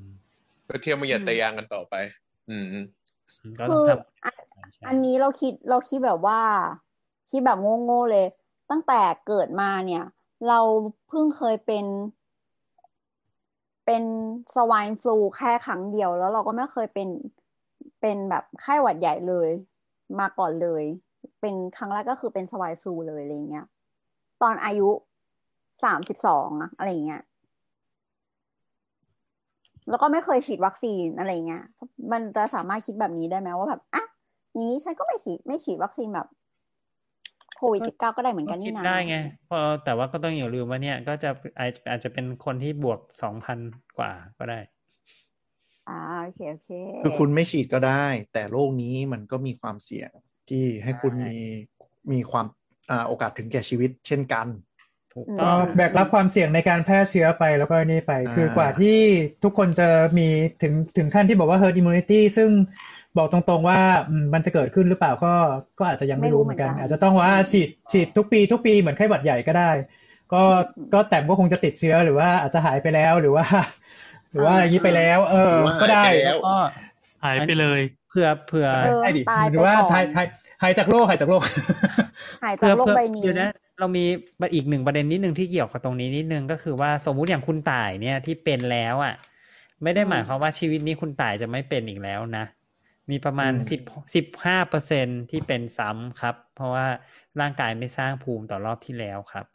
อืมนี่ไงเหมือนคุณเอส ใช่ คุณเอสก็เป็นแอดเป็นรอบรู้สึกอ้าวอุ้ยพูดชื่อเขาทำไมวะหรือเหี้ยแล้วหรืกูอแปลทีวีขอโทษที่ครับตายผู้ใหญ่นี่แบบว่าแบบว่าอืมขอคอนเซนต์คุณหรือยังใช่ไหมเพราะไม่เป็นไรพอไม่เป็นไรเอ็ดเป็นปุ๊บอะจบแล้วเอาพับลิกเออก็ไม่ว่าหรอกโอเครีบรีบผ่านผ่านชื่อไปอ่าสิสรุปสรุปสรุปว่าสรุปว่าก็มีพี่คนหนึ่งที่เป็นเป็นรอบมกราไป แล้วก็เพิ่งมาประกาศตัวว่า โอ้ผมเป็นรอบสองแล้วครับ สวัสดีอะไรอย่างนี้เอออืเนี่ยมมีอาการใช่ไหมไม่ใช่เชื้อตายหรืออะไรอย่างงี้ป่ะมีอาการไม่อาการมันมันห่างกันด้วย มันห่างกันด้วยคนน่าจะคนละรอบอืมจริงสองสามเดือนไม่ไม่น่ะเขาเขารอบต่อเนื่องกันเลย ก็คือรอบมกราแล้วก็อีกทีก็รอบเมษาแต่ตอนรอบมกราคือไม่มีอาการ แต่มันก็ห่างกันสามเดือนไงก็ๆคือห่างกันติดใหม่ายถึงแน่นอนว่ามัไม่ได้อะติดกันอะอืมอืมอืมเดี๋ยวต้นฮะถามถามหน่อยได้ไหมครับว่าที่ที่บอกว่าสิบห้าเปอร์เซ็นเมื่อกี้ คือครับหมายความว่าคนที่ติดแล้วรอบหนึ่งมีโอกาสสิบห้าเปอร์เซ็นที่จะติดซ้ำรอบสองหรือหมายถึงว่าแบบจากสถิติที่มันเกิดขึ้นน่ะมันมีไอ้คนที่ติดไปแล้วอะติดซ้ำสิบห้าเปอร์เซ็นก็เข้าเข้าใจคำถามผมไหมคือมันเราเข้าใจคือคือคือว่าแบบติดแล้วรอบหนึ่งโอกาสที่จะติดอีกครั้งจะลดเหลือสิบห้าเปอร์เซ็นหรือว่าแค่เผอิญว่าไปสุ่มเจอมาสิบห้าเปอร์เซ็นอ๋อเป็นอย่างหลังครับอย่างหลัง ก็คือว่าเป็นอย่างคือมันมีการอ๋อศึกษาว่าเอาเอาคนที่แบบมีภูมิแล้วเนี่ยเนาะไปไปไป ไปอยู่รวมกันอะไรเงี้ยครับ ก็ผมว่ามันก็ยังติดอยู่ประมาณสิบห้าเปอร์เซ็นเนี่ยครับ ซึ่งคือซึ่งก็แสดคืงอเหมือนว่ามันมันก็คือมีโอกาสติดอีกนั่นแหละ มันโอกาสใช่ติดมันใช่ไม่ได้ลดใช่ลงใช่โอเคใช่ใช่อืมแล้วนี่นี่ไม่ได้ไม่ได้เข้าไปปัจจัยว่าเชื้อตัวนี้มันกลายพันธุ์ได้เร็วเพราะมันเป็นไวรัส เพราะฉะนั้นกลายเป็นว่าถ้ามันกลายพันธุ์ไปถึงจุดจุดๆหนึ่งภูมิคุ้มกันก็อาจจะไม่ได้ผลเท่าเดิม อาจจะดรอปลงเรื่อยๆก็ได้เป็นไปได้เป็นไปได้อืมแล้วเดี๋ยวอันนี้เอันนี้ขอขอเสริมข อขอเสริมอะเชิญประเด็นนิดนึงก่อนก่อนจะหลุดไปไกล คือมันมีเรื่องฉีดวัคซีนอะอีกอันคือ ไม่ใช่ว่าฉีดเสร็จแล้วจะไปหลั่นล้าได้มันมีเวลาภูมิขึ้นด้วย ถูกต้องนะคอ่ารับใช่ใช่อืมเออแต่เข้าใจคือกลัวว่ากลัวท่านผู้ฟังทุกคนน่าจะอืมน่าจะได้รับการถูกย้ำตอนที่ฉีดนะ อืม อ่าไม่แต่ว่าเผื่อบางคนไม่รู้ยังไม่ได้จะฉีดหรือไม่ได้เป็นตัวแทนแล้วแต่คิดแต่ว่าคนที่ไม่ได้ฉีดก็จะต้องแพลนนิดนึงไม่ใช่ว่ารอสมมุติว่าจะมีโอกาสที่จะต้องโดนไปอยู่กับคนมาก ๆ เดือนนี้แล้ว แล้วก็จะไปฉีดวันนี้อ่าอะไรเงี้ยไม่ได้มันใช่ไม่ใช่มันไม่ทันคือนึกมัต้งนึกออกว่าวางแผนเที่ยวแล้วไงจะไปอ่านู่นใช่ไปใช่นี่อะไรอย่างเงี้ยอืมคือดักไว้ก่อนเลยเป็นไปได้ไม่ใช่ว่าคนแบบเดี๋ยวได้โควต้ามาเดือนเจ็ดเดือนแปดฉันจะไปฉีดแล้วฉันจองเที่ยวเรียบร้อยอย่างเงี้ยอ่า ไม่ได้ประมาไม่ณนั้ได้นใช่ไม่ใช่จริงๆก็คืออย่างอย่างถ้าอย่างซีโนแวคหรือว่าตัวไหนก็ตามก็รอ 28 วัน หลังจากฉีดไปอีกนะครับ อืมอืมอืมครบเอ้ยหลังจากอีกหนึ่งฉีดครบคำถามนะไม่ใช่หลังจากฉีดเข็มหนึ่งอีกหนึ่งคำถามฮะครับ เราเราเลือกยี่ห้อได้ไหมอะ หลังจากฉีดครบอืมถ้ายี่ห้อมัน available ก็คิดว่าอาจจะอาจจะได้อืมแต่ถ้าตอนนี้คิดว่ายังไม่น่าได้นะคิดว่าเพราะตอนเนี่นี้ยไม่ available ตอนนี้มันอย่างไม่มี ตอนนี้มันไม่มีอะไรเข้า อย่างกระบวนการตอนนี้ที่มันมีเขาให้ไปอันเดียวฉีดเนี่ยอะอย่างอย่างที่บ้านเราอะจะมีกระดาษเม็ดอ่าน่าจะมาจากอสมเขาจะมาให้ลงชื่อพร้อมเขียนเบอร์โทรเลขบัตรประชาชนอะไรเงี้ยว่าว่า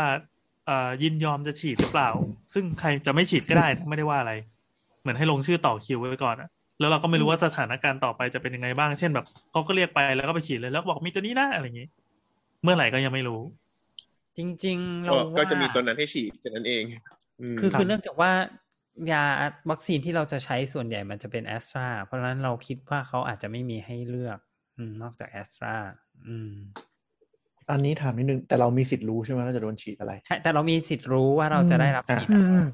นั่นก็หมายถึงว่าถ้าสมมติถึงปฏิเสธด้วย อ่า มีสิทธิ์ปฏิเสธ ก็ถ้าไม่เอาคุณก็ไปต่อคิวใหม่อะไรอย่างเงี้ยใช่ใช่อืมอืมอันนี้จะไม่ทำให้วัคซีนวัคซีนแบบเสียเปล่าใช่ไหมคงแบบติดต่อกันก่อน เออเออก็ก็ก็บอกเขาก่อนว่าไม่เอา อะ ก็ก็ไม่ไม่เอาอืมแต่เราเราว่าส่วนเราว่าส่วนใหญ่น่าจะเป็นแอสตราเลยแหละ อืมถ้าอืมถ้าเพเขาราะไม่ว่าบ้านเราคงไม่เหมือนญี่ปุ่นอะญี่ปุ่นคือยังไงอะอ๋อที่ดอทิ้งอะนะเอออืมอ๋อมีคนแบบมีคนแบบไม่ไปตามนัดเขาก็เลยทิ้งทิ้งวัคซีนไปเลย ไม่ต้องห่วงนะผมเพราะว่าคือของบ้านญี่ปุ่นบ้านเราที่ถ้าวัคซีนเหลือก็เดี๋ยว VIP ก็ได้เอง คืออ่าพวกญี่ปุ่นนะที่เขาทิ้งวัคซีนนะเพราะมันเป็นวัคซีนไฟเซอร์ อืมอืมซึ่งมันซึ่งมันไม่สามารถที่จะเก็บได้นาเก็นบได้อีกอ๋อต้องแช่ตู้ตลอดเวลาใช่แต่ว่าถ้าเป็นวัคซีนแอสตราเนี่ยก็ไม่ต้องแช่ตู้ขนาดนั้นก็ได้ คือไม่เสียงก็ง่ายไฟไฟเซอร์มันถ้าหากว่าจะเก็บเพื่อการขนส่งเนี่ยต้องต้องใช้อุณหภูมิติดลบเจ็ดสิบองศาเซลเซียส เอ่ออือมๆนี่ลดแล้วถ้าตอนนี้สมมติว่าอ่าแต่ว่าคือถ้า อะลบยี่สิบหรอ ใช่เปลี่ยนละเพราะลบเขาบอกลบว่ายี่ได้สิบเหมันสองลบลยี่บสิบมันสองแต่วีว่านะอายุมันจะสั้นลงนิดใช่นึงใช่อืมอืมแต่ว่าก็คือถ้าหากว่าลบยี่สิบเนี่ยมันก็กำจัดปัญหาไปได้ค่อนข้างเยอะ เพราะว่าไอ้ตู้ลบยี่สิบเนี่ยค่อนข้างจะแพร่หลาย ubiquitous ไปหมด ก็คือถ้าสมมุติว่าเราสั่งมาจริงเนี่ยเรายังสามารถที่จะเก็บได้แต่ว่าก็โอเค ก็ต้องยอมรับว่าอายุของวัคซีนมันก็จะสั้นลงนิดหน่อยในขณะที่ก่อนที่จะเอามาฉีดเนี่ยเราที่เอามาเอามาละลายแล้วเนี่ย ถ้าอยู่ในอุณหภูมิอยู่ประมาณสักสองถึงสี่องศาเนี่ยรู้สึกว่าจะเก็บได้ได้เท่าไหร่นะสามวันปะวะสามถึงห้าวันมั้งสามวันยี่สิบสามวันห้าวันประมาณนี้แหละอืมอืมอืมอืมคือเราคิดว่าสมมติถ้าเป็นอย่างเป็นประเทศไทยอะอย่างน้อยมันต้องมีแบบว่า อะไรนะเขาเรียกว่าอะไรชุมชนนะเอาสมลำโพองชุมชนอะอืมประกาศว่า วัคซีนเหลือใครยังไม่มาได้มาฉีดใช่มาฉีดใช่เดี๋ยวนี้อะไรอย่างเงี้ยเออที่อเมริกาเป็นงั้นที่อเมริกาเป็นงั้น เออเหมือนที่อะไรนะที่ไฟดับใช่ไหมแล้วก็ประกาศกันทั่วอ่าบ้านทั่วเมืองเออเออคือใช่คือให้ออกไปคืออเมริกาต่อคิวอเมริกามันมีบางหน่วยงานเหมือนกันช่วงอันนี้ช่วงที่ดิสติบิวแรกๆเลยก็คือ มีคนไม่รู้จะทำยังไงเหมือนกันแล้วก็ทิ้ง แต่ว่าหน่วยงานส่วนใหญ่ของอเมริกาเขาก็ตัดสินใจว่าถ้าคนมาไม่ครบหรืออะไรก็ใครพร้อมก็ฉีดเลยที่อยู่ตรงนั้น อืม ในขณะที่ตะกี้ที่เล่าคือญี่ปุ่นนะเกิดประมาณว่าเขาตอนเนี้ยให้คนสูงอายุไปก่อน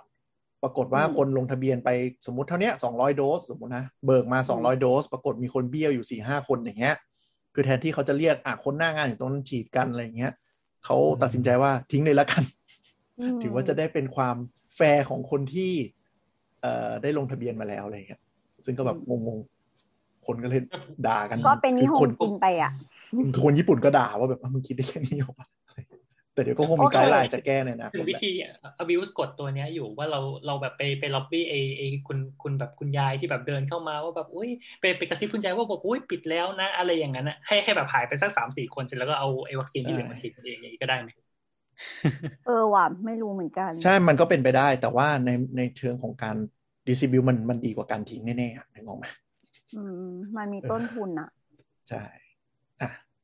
ทีโอนี้กเคลับมาเรื่องค่ะทีนี้ คำถามจากข่าวไลน์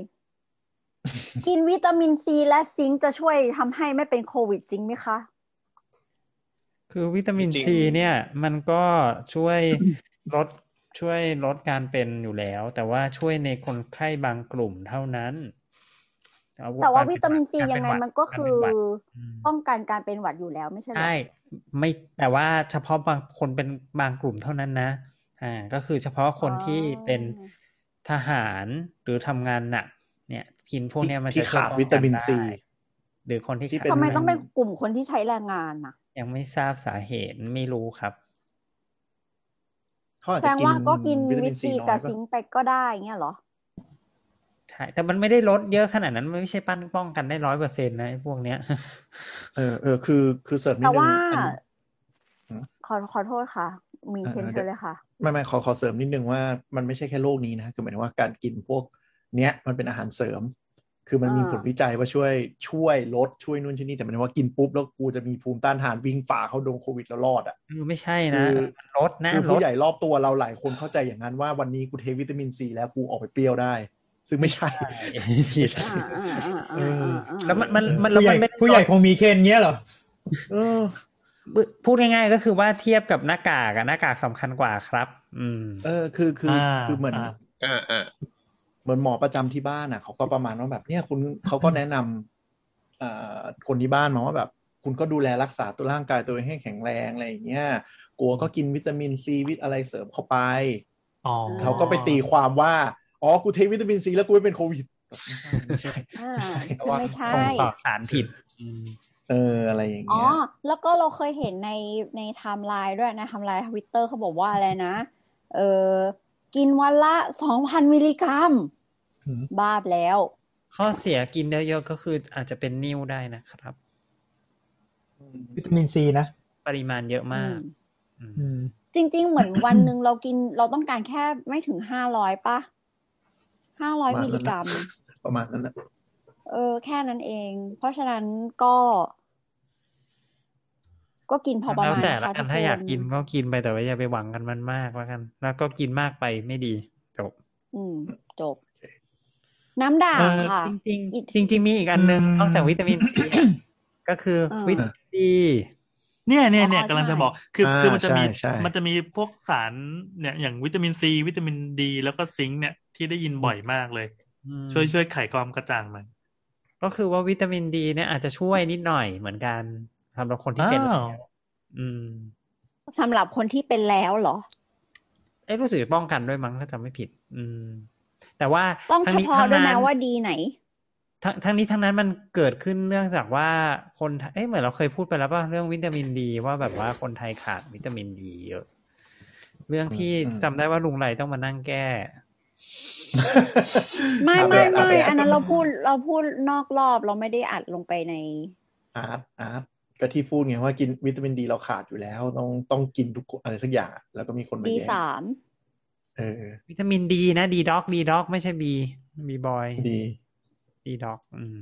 อืมใช่นั่นแหละวิตามินดีเนี่ย คนไทยขาดขาดค่อนข้างจะเยอะอยู่แล้ว จะด้วยสาเหตุที่แบบว่าไม่ยอมออกไปตากแดดหรืออะไรก็แล้วแต่นะแต่ว่าคือคือขาดเยอะจริงแล้วก็ปริมาณหมายถึงว่าตัวเอ่อเอ่ออืม ตัวตัวอาหารที่มันมีวิตามินดีก็ในในก็น้อยอาหารไทยมันก็อาจจะค่อนข้างน้อยด้วยเพราะว่าวิตามินดีเป็นวิตามินที่ละลายในไขมัน เมื่อกี้ส่วนของวิตของของวิตามินซีเนี่ย ไอปริมาณที่แนะนำต่อวันเนี่ยแค่หกสิบมิลลิกรัมนะครับอืมเอาเหรอไทย RDI อืมอือืมมน้อยกว่าที่คิด ไอไอทวีที่บอกว่าสองพันมิลลิกรัมนี่คื แสอดเยงอะว่ามากอะตั้งใจจะให้เป็นนิ้วเป็นนิ้วใช่ไหมคือคือกินเข้าไปก็ฉีดก็สารภาพก็ซะเดี๋ยวนี้ฉี่ออกอย่างเดียวอืมอืมฉี่ประเด็นก็คือเวลามันฉี่ออกแล้วมันกดเยอะๆอะเดี๋ยวจะเป็นนิ่วอืมอืมอืมซิงค์นี่คืออะไรนะซิงค์นี่คือเหล็กคือแร่ธาตุครับสังกะสีสังกะสีอ๋อสังกะสี คือเอาเอาเอาเป็นว่า เอาเป็นว่าถ้าตีโดยรวมก็คือพวกอ่าวิตามินหรืออาหารเสริมเนี่ย มันก็ช่วยอยู่แล้ว แต่ก็อืมหมายถึงว่าถ้าคุณได้รับเพียงพอจากสารอาหารปกติก็อาจจะไม่จำเป็น แต่เนื่องจากว่า dietary หลายคนปัจจุบันเนี่ยอาหารการกินมันเปลี่ยนไปเยอะมันอาจจะไม่อย่างคือคนกินครบห้าหมู่เดี๋ยวนี้ก็น้อยลงสมมตินะ การที่เทคพวกเนี้ยมันก็ช่วยอยู่แล้ว แต่นั่นไม่ได้หมายความว่ามันจะเป็นยาพิเศษที่คุณกินแล้วมันจะเซฟอืมและถ้าเทียบกับพฤติกรรมคือใส่หน้ากาก social distancing ล้างมือบ่อยๆ ช่วยกว่าเยอะมากๆ ถ้าคุณจะมากังวลตรงนี้ ไปปรับเปลี่ยนพฤติกรรมดีกว่า โอเคถูกต้องเออมีหน้าเทคกากดีนะครับ หน้ากากอืมคือคือการการมีความหวังในการที่จะเทคอะไรพวกนี้มันก็เป็นเรื่องที่ดีแต่อย่าไปหมกมุ่นกับมัน คือเนื่องจากอันนี้มีประสบการณ์คงจะคนรอบตัวคือ ด้วยด้วยความเครียดด้วยอะไรแล้วเหมือนกับ มันวิตามินเริ่มกลายเป็นพระเครื่องอะ นึกออกไหมอืมอืมอืมเออ คือคืออย่าให้จริงจริงจริงจริง ๆ ควรจะให้หน้ากากเป็นพระเครื่องมากกว่านะ ออกนอกบ้านนี่ก็ควรจะใส่ใช่เหมือนเข็มขัดนิรภัยอะคือ คือจะบอกว่าไงทุกวันนี้ออกนอกบ้านเราไม่ไม่ไม่ใส่หน้ากากจะรู้สึกแปลกๆเหมือนกับเวลาที่ขับรถเราไม่คาดเข็มขัดนิรภัยจะรู้สึกแปลกๆอืมอ่าคุณก็เพิ่มพฤติกรรมไปอย่างเช่นอ่าก่อนออกจากบ้านก่อนออกจากห้างอะไรนะ ตบดูว่ากระเป๋าตังค์มือถืออยู่ครบไหมตอนนี้ก็เพิ่มล้างมือเข้าไป เช็คหน้ากากให้เรียบร้อยอะไรอย่างเงี้ยมีคำถามค่ะ มันมีการวิจัยออกมาจนถึงตอนทุกวันเนี้ยมันมีผลการวิจัยออกมาหรือยังว่า หน้ากากผ้ามันช่วยหรือไม่ช่วย หน้ากากผ้าก็ช่วยได้ แต่ว่าหน้ากาก หน้ากากผ้ามัก surgical mask หน้ากากข้อเสียของหน้ากากผ้าก็คือมีรูเลื่อยเยอะอืมมันไม่เหมาะกับหน้าเรา อืมเพราะฉะนั้นหน้ากากอะไรที่ทำให้อากาศมันไม่มีรอยรั่ว ก็คือหน้ากากที่ดีนั่นเอง N95 อย่างเงี้ยอืมแต่เจนอืไม่มรอดนอกอะแต่ว่าตอนนี้คือมันก็จะมีเอ่อหน้ากากที่มันผลิตด้วยด้วยกิมมิคต่างๆ นานาเยอะแยะ เช่นหน้ากากเอ่อเหมือนแบบเป็นหน้ากากหน้าเจ็ดชั้น เคลือบกันน้ำข้างหน้านี่นั่นนู่น อารมณ์แบบเหมือนพระเครื่องจริงว่าแบบกำแพงแก้วเจ็ดชั้นอะไรเงี้ยเอ่อมันเชื่อก็ถือได้มาแบบนั้นอะด้วยใช่ไหมอะไรอย่างนี้ คือเขาเขาทดสอบในห้องแลบแต่ว่าในในแง่ของการใส่เนี่ย พอดูพอดูแล้วถ้าสมมุติว่าจะใส่เพื่อป้องกันการเอ่อหายใจเข้าไปเนี่ย ไม่พออ๋อเอ่อคือที่เขาทดสอบในห้องแลบคือเขาเป่าเป่าอากาศผ่านอัดตัวหน้าหน้ากากแล้วก็แล้วก็ไป ไปไปวัดเอาตรงข้างหลังคือคือภายในหน้ากากอะ อ่าโอเคอ๋อประมาณนั้นแต่ว่าถ้าหากว่าการใส่ให้มีประสิทธิภาพต้องใส่แบบ N95 คือรัดแน่นอืมไม่ให้อากาศลวดเข้าจากด้านข้างอืมอ๋ออันนี้อันนี้อันนี้คือคือคือใส่หน้ากากเพื่อป้องกันเอ่อป้องกันการสูดการสูดเชื้อเข้าหรืออะไรเงี้ยนะเวลาที่แบบเราอืมเราให้การรักษาหรือว่ากรณีที่มันเป็นแอโรซอลแต่ถ้าถามว่าหน้ากากผ้าหรือว่าไอ้หน้ากากพวกเนี้ยทั่ว ๆ ไปเนี่ยเอ่อหนึ่งคือมันกันละอองจากการไอจามได้อะส่วนหนึ่งละอย่างที่สองคืออ่าถ้าถ้ามันกรองมากกรองกรองมากขึ้นจากหน้ากากผ้าธรรมดารวมถึงเอ่อสะท้อนน้ำได้ด้วยเนี่ย ก็โอเคการป้องกันมันก็มันก็จะดีกว่าหน้าหน้ากากผ้ากากๆทั่ว ๆ ไปอืมอืมอืมหน้ากากผ้าทำเอง อืมอืมอืม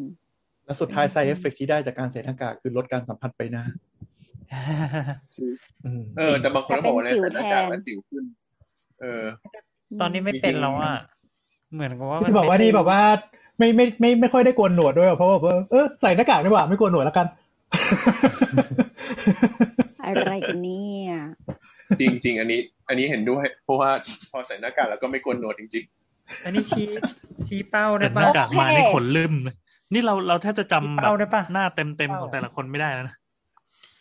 เราขออนุญาตนอกจริจากงวิตามินซีและซิงค์ที่ผ่านลายมาแล้วเนี่ย ครับ มันยังมีฟ้าทลายโจรอีกค่ะๆอืม ฟ้าทลายโจฟ้าทลายโจรรนี่หมอคือว่า จริงๆอะมันลดไข้ฟ้าทลายโจรเป็นยาที่มีอยู่ที่โรงพยาบาลอยู่แล้วในโรงพยาบาลของรัฐมันเป็นมันเป็นยาลดไข้ปะไม่ใช่มันมีฤทธิ์ลดไข้อะไรอย่างงี้ปะมันเป็นยาสมุนไพรมีฤทธิ์ลดไข้มีฤทธิ์ฆ่าเชื้ออืมไวรัสด้วยส่วนหนึ่งแต่ทีนี้คือเอ่อปริมาณของการกินฟ้าทลายโจรเนี่ยเอ่อปริมาณมากปริมาณหนึ่งมันก็จะมีมีความเป็นพิษที่ที่ค่อนข้างสูงกว่าอืม คือกินในสูงขึ้นกินเขาจะมีระบุเลยว่าให้กินได้เท่าไหร่สำหรับคนที่เหมือนคนเป็นหวัดก็กินได้อย่างนั้นนะซึ่งเขาเขาจะกินอยู่แล้ว ถ้าคุณกินเท่านั้นน่ะก็ไม่มีปัญหาอะไรได้เลยตามสบายนั้นการบอวักนก่ว่าอนอ่านเป็นในทวิตเตอร์อ๋อบอกว่าเป็นบอกว่าเป็นสมอืมอืมอ่าอ่าขอโทษขอโทษหมอหมอ๋ออหมออะไรเชิญอ๋อแค่แค่จะบอกว่าคือคือการบอกว่ามันเป็นสมุนไพรกินแล้วไม่มีพิษเนี่ยไม่จริงนะเว้ยอ๋อ อย่าถ้ากินถ้ามากกินเกินไปถ้ากินปริมาณที่เขาสั่งเนี่ยอืมเออ อันเนี้ยสำคัญเพราะว่าพอมองว่าสมุนไพรปั๊บมันมันรู้สึกว่าเชื่อมโยงกับคำว่าออร์แกนิก จะต้องปลอดภัยจะต้องทุกอย่าง happy แต่จริงๆมันก็คือมันมีฤทธิ์ทางยาที่ส่งผลทางลบกับร่างกายได้เหมือนกันใช่ล่วงไปหลายคนแล้วครับไอ้พวกกินสมุนไพรยิ่งเยอะยิ่งดีเนี่ยเออที่สำคัญคือเหมือนเหมือนฟ้าทลายโจรก็จะมีคนออกมาเตือนเตือนว่า ว่ามันก็ส่งผลต่ออะไรบางอย่างแต่เราไม่แน่ใจครับต้องถามกล้ามคุณหมเนื้ออ่อนแรง มันมีเอ้ยมันมีเรื่องของอะไรนะแต่ละแบรนด์มันมีความบริสุทธิ์ไม่เท่ากันอะ บางแบรนด์ก็ใส่อื่นๆเจือลงไปอีกอะไรเงี้ยอืมไม่ทราบเลยอะ แต่ว่าจริง ๆ มันมีของโครงการเภสัชนะที่มันเป็นแคปซูลอะ อืมอืมอืมแต่ว่าก็มีคนคือเขาก็อยู่ระระหว่างการวิจัยอะครับ ว่ามันมันมันจะได้ผลมากน้อยแค่ไหนในโลกนี้อะไรนี่เงี้ยแต่คุณจแปมริงว่าไงนะติดต่ออะโทษโทษโทษหมอบริงก่อนนะนึกว่าจบแล้วๆอ๋อไม่ไม่จะบอกว่าจริง ๆ มันก็ใช้อยู่ในโลก ที่เป็นพวกหวัดอะไรอย่างนี้อยู่แล้วอะไรเงี้ยครับ ใช้ได้อืมอืมเราเห็นในไทม์ไลน์ทวิตเตอร์คือ ก็มีคนได้ข่าวว่าโอ้กินฟ้าทลายโจรมันไม่ติดโควิดหรอกอะไรอย่างงี้ก็เลยกินเข้าไปใหญ่เลย จนต้องโดน admit เลย เพราะว่ากล้ามเนื้ออ่อนแรงก็คือมันเป็นพิษนั่นเอง กินจนมันเป็นพิษนั่นเองคือมีหมดเลย มีตั้งแต่เลยนะกล้ามเนื้ออ่อนแรงไตวายตับวาย จริงเอาเอางี้เขาจะเขียนไว้อยู่นะ ในในฉลากยาเขามีฉลากยาเหมือนกันอืมเขาเป็นยาในแคปซูลแล้วเดี๋ยวเนี้ยอืมลองอ่านดูนะครับอืมตอนถ้าใช้ ไม่บางบางคนก็รู้สึกว่ายิ่งกินเราจะยิ่งแบบอะรู้สึกดีกว่ากินอ๋ออ่าตามที่เขาบอกอะไรอย่างเงี้ยนึกออกปะเบิ้ลเองอย่างนี้ กินเยอะไว้ก่อนอะไรเงี้ยเพิ่มเพิ่มเพิ่มโดสให้ตัวเอง คือไม่น่าจะคือดีเอาเอา เอามาคำตอบที่ที่ท่านผู้ฟังหลายคนอยากฟังแล้วกันว่าสรุปมันช่วยโควิดได้ไหม คือเอาเอาเราเราพอดีบังเอิญเราเดินผ่านช่วงที่รายการข่าวช่องหนึ่งเขาทำสกู๊ปเรื่องนี้พอดี แล้วเราก็เลยยืนฟังแป๊บหนึ่งอะไรเงี้ยอืมคือมันมีมันข่าวที่มันมันมีข่าวว่ามัน work มันเนื่องจากว่ามันมีกลุ่มผู้ติดโควิดอันหนึงที่รักษาตัวเนี่ย เนื่องจากว่าอาจจะเป็นอย่างที่หมอประวินบอกตั้งแต่เฟสแล้วแล้วว่ามันยังไม่มีองค์ความรู้เลยชัดเจนก็ลองใช้ไปเพราะมันเป็นสมุนไพรที่ช่วยแก้หวัดอะไรอย่างนี้ใช่ไหมอืม แล้วมันก็เลยเหมือนมีข่าวประมาณว่า ให้ไปกลุ่มหนึ่งแล้วอาการดีขึ้นอืมแต่คือในนั้นเขาก็พูดชี้ชัดว่า ไม่รู้ว่าเหมือนกับเกี่ยวข้องไหมยังไง แต่เอาเป็นว่าคนที่ให้กลุ่มเนี้ยมีอาการดีขึ้น มันเลยโดนไปตีความประมาณว่า เฮ้ย มันใช้ได้ผล แต่ก็มีคนที่ดูเรื่องนี้ชัดเจนเขาก็ออกมาพูดว่า ยังไม่มีผลงานวิจัยอย่างชัดเจน เพราะฉะนั้นยังพูดไม่ได้ว่าได้ผลหรือไม่ได้ผลอืม ประมาณนั้น แต่ก็แต่ก็ใช่อย่างที่บอกคือมีการวิจัยและศึกษาอยู่ว่าอาจจะเป็นตัวยาในอนาคตก็เป็นไปได้อะอะโอเคเอาเป็นว่ากินได้อย่าเกินขนาด ถ้าสบายใจอยากกินก็กิน แต่ช่วยโควิดไหมยังไม่มีผลอย่างชัดเจนอืมสรุปนี้ได้ไหมหมออย่างนี้โอเคไหมได้ได้ได้ประมาณนั้นเลก็ยถือว่าโอเคอยู่เอเอออ มันก็มีเว็บไซต์ H H Focus นะ Health Focus ที่บอกว่าอืมมีเอ่อของเอ่อโรงพยาบาลอภัยภูเบศร อืมเขาเขาก็ชี้แจงข้อเท็จจริงของฟ้าทลายโจรก็อย่างที่หมีเคนว่าแหละคือมคือคือต่อให้กินเนี่ยอะโอเค มันอาจจะมีผลช่วยก็จริงเพราะมันมันมันก็มีแบบเหมือนรายงานเรื่องของการป้องกันไข้หวัดหรือว่าอะไรประมาณนี้อ่าอย่างหนึ่งแต่ทีนี้อ่าคือก็ อ่า ฟ้าทลายโจรไม่ใช่วัคซีน ฟ้าทลายโจรยังไม่มีการเก็บข้อมูลที่แบบว่าเป็นระบบรูปแบบในในในในแง่ของการรักษาโควิดดังนั้นคือ เรื่องทุกเรื่องนะตอนนี้เนี่ยมันมันมันเรายังบอกบอกอะไรไม่ได้ทั้งสิ้นถูกต้องถูกต้อง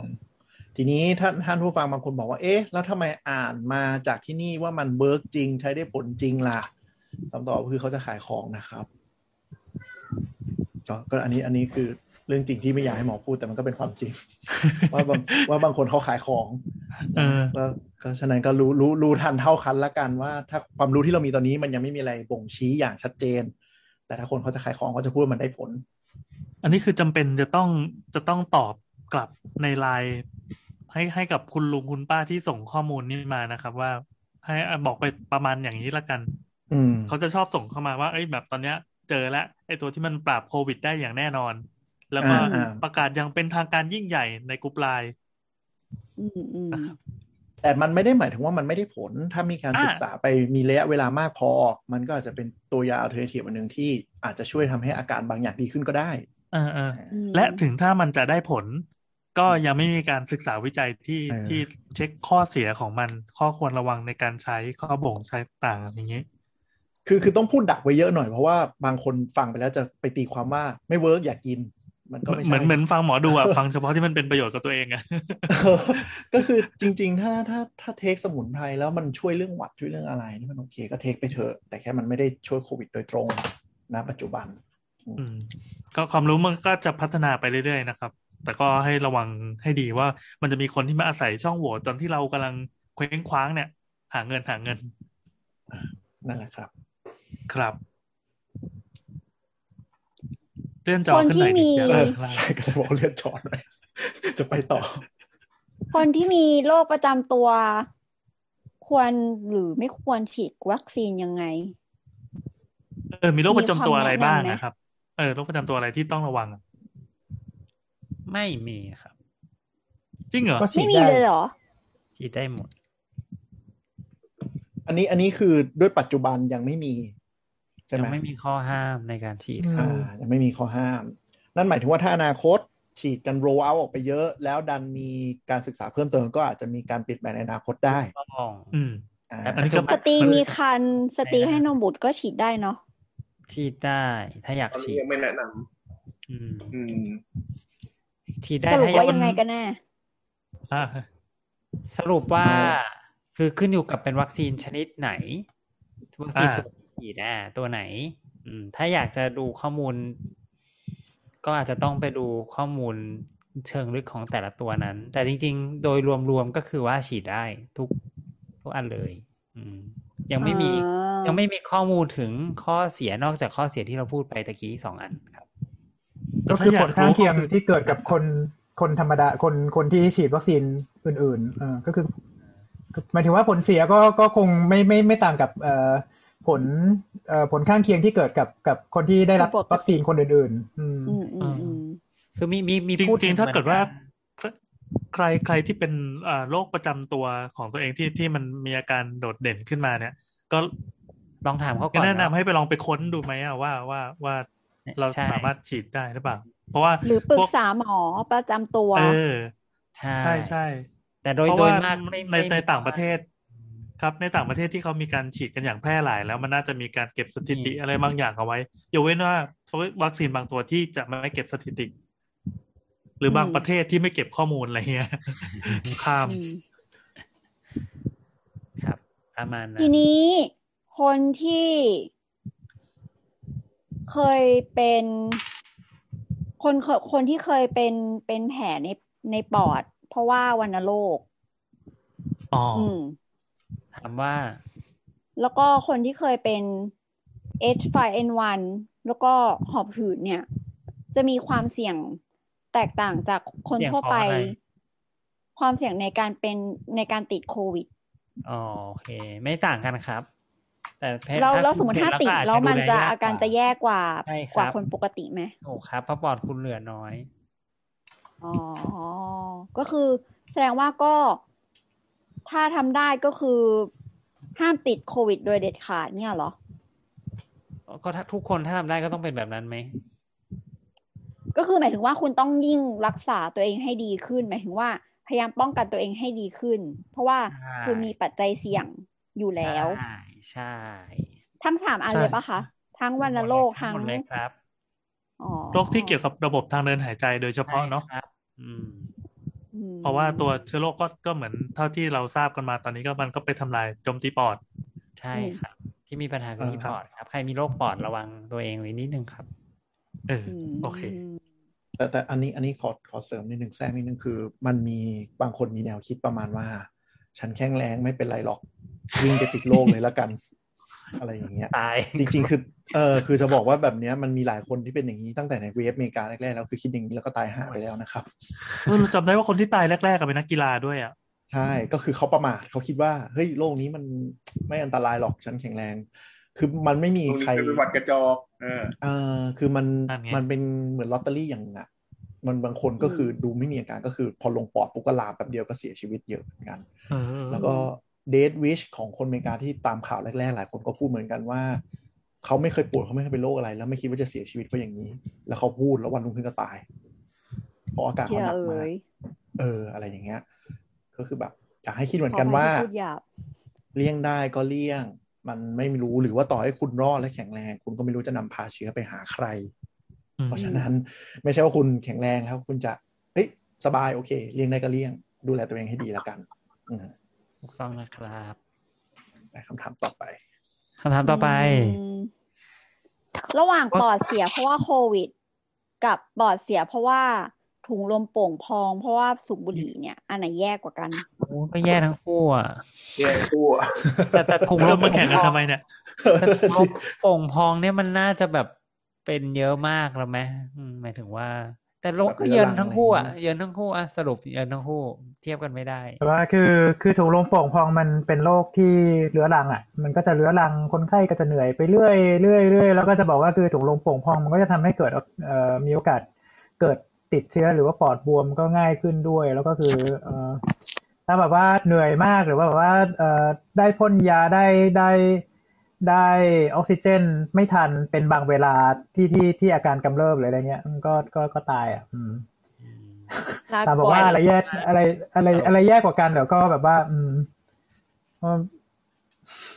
ลักษณะมันต่างกันไหมครับ หมายความว่าอันหนึงมันเป็นเรื้อรังอันหนึงมันเป็นเฉียบพลันอย่างเงี้ย ก็ต่างกันเพราะว่าคือแล้วไอในไอเรื่องของโควิด เนี่ยคือถ้าหากว่ามันเป็นมันก็คือมันมันเป็นปอดบวม เอ่อออ๋อก็คือคือคือ ก็คือเนื้อปอดอะมันอักเสบ มันอักเสบแล้วมันก็คือไม่สามารถแลกเปลี่ยนก๊าซได้ ในขณะที่อ่าโอเค ในแง่ของถุงลมโป่งพองเนี่ยเอ่อตัวตัวเนื้อปอดตัวความความยืดหยุ่นของถุงลมกับเอ่อตัวความสามารถในการแลกเปลี่ยนก๊าซของถุงลมอะมันลดลงแล้วก็คือเหมือนถุงลมมันก็อยู่อยู่เป็นเป็นถุงที่แบบแข็งแข็งๆที่แบบไม่มีการแลกเปลี่ยนแลกเปลี่ยนก๊าซอยู่อยู่อยู่ประมาณหนึ่งอืมอืมตัวหนึ่งอืมซึ่ง ซึ่งไอ้พวกเนี้ยมันจะเกิดขึ้นช้าๆ พอเกิดขึ้นช้าๆ คนไข้จะทนจะทนต่อการขาดออกซิเจนได้ดีกว่าอ๋ออือเอ่อในแง่ของถุงลมโป่งพอง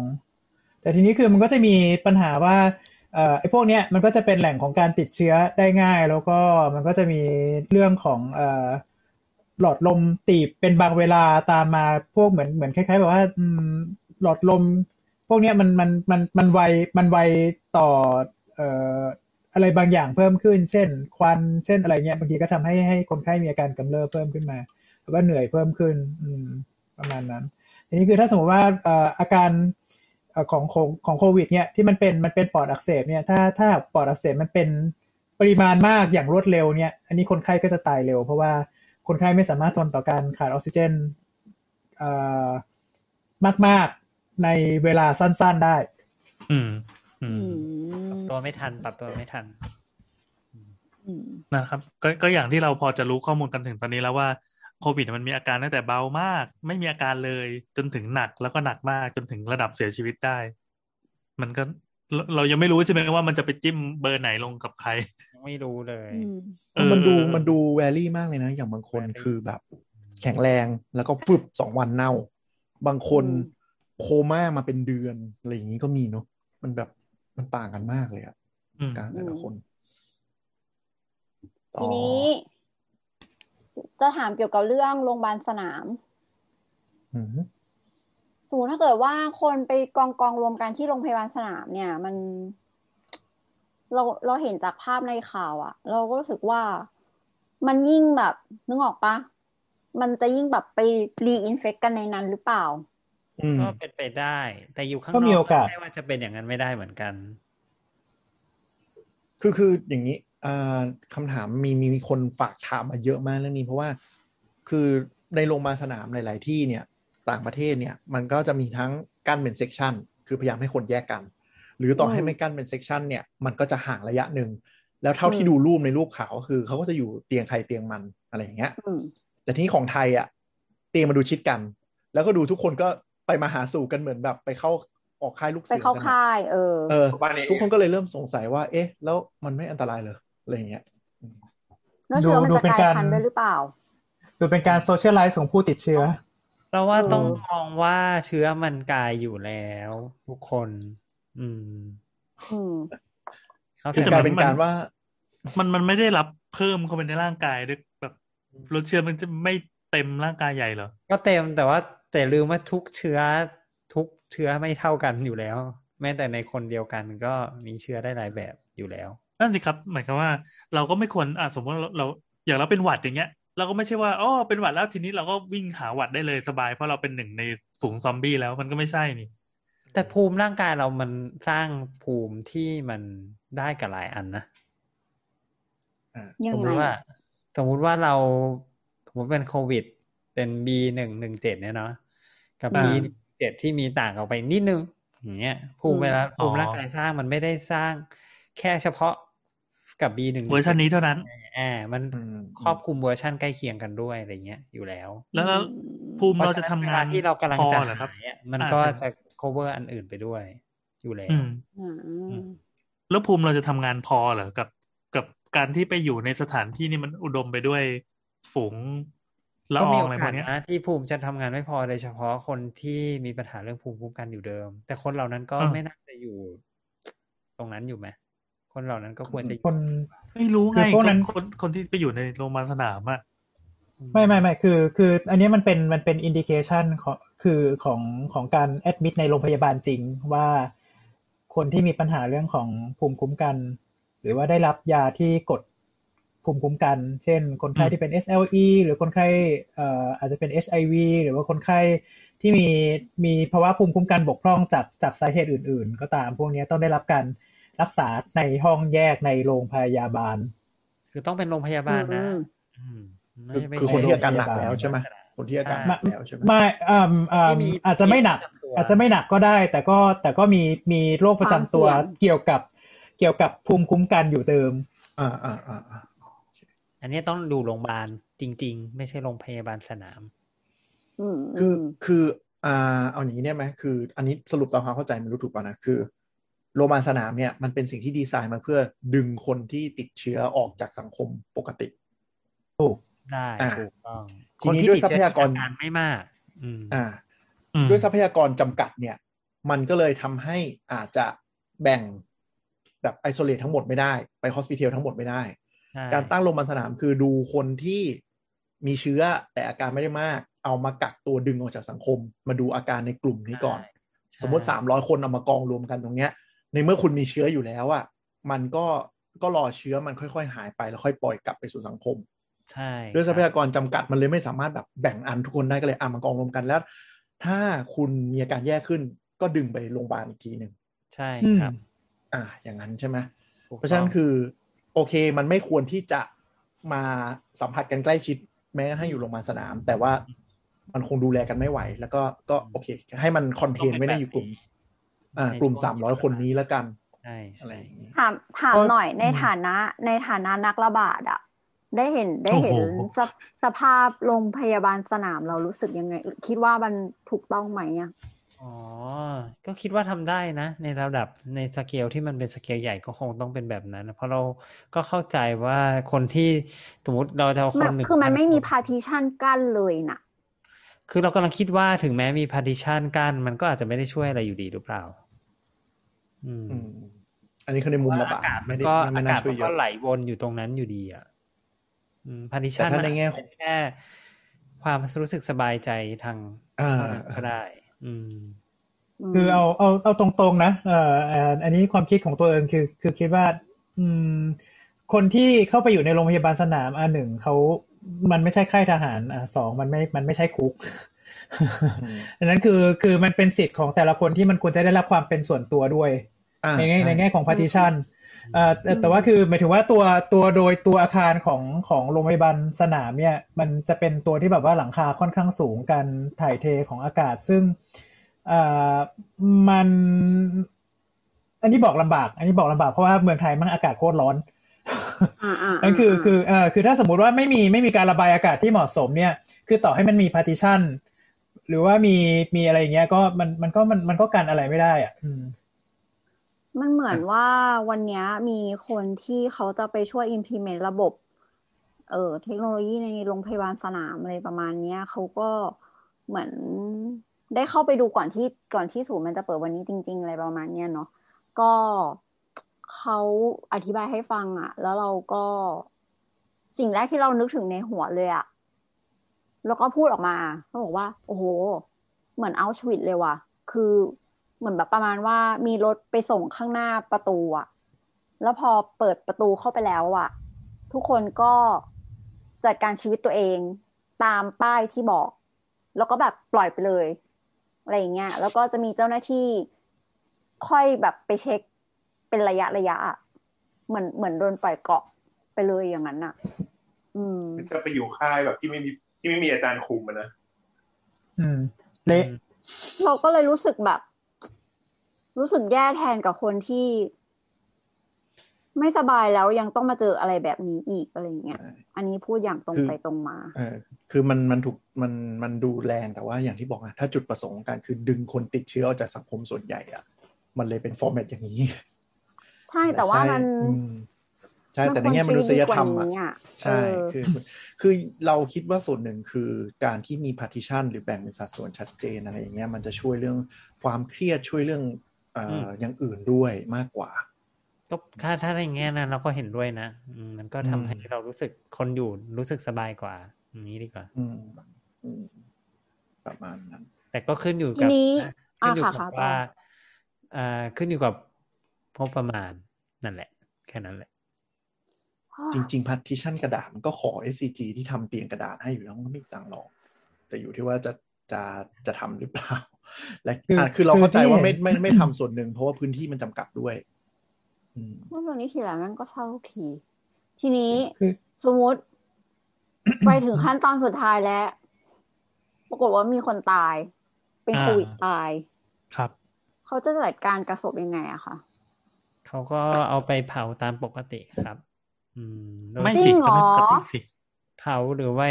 ไปเผาหรือฝังฝังเนาะอืมเผา ไม่แต่ว่ารือฝังเห็นมีไกด์ไกด์มันต้องใส่ถุงอะไรเป็นพิเศษสองชั้นใช่อะไรสักอย่างจปะริงๆประเด็นก็คือว่า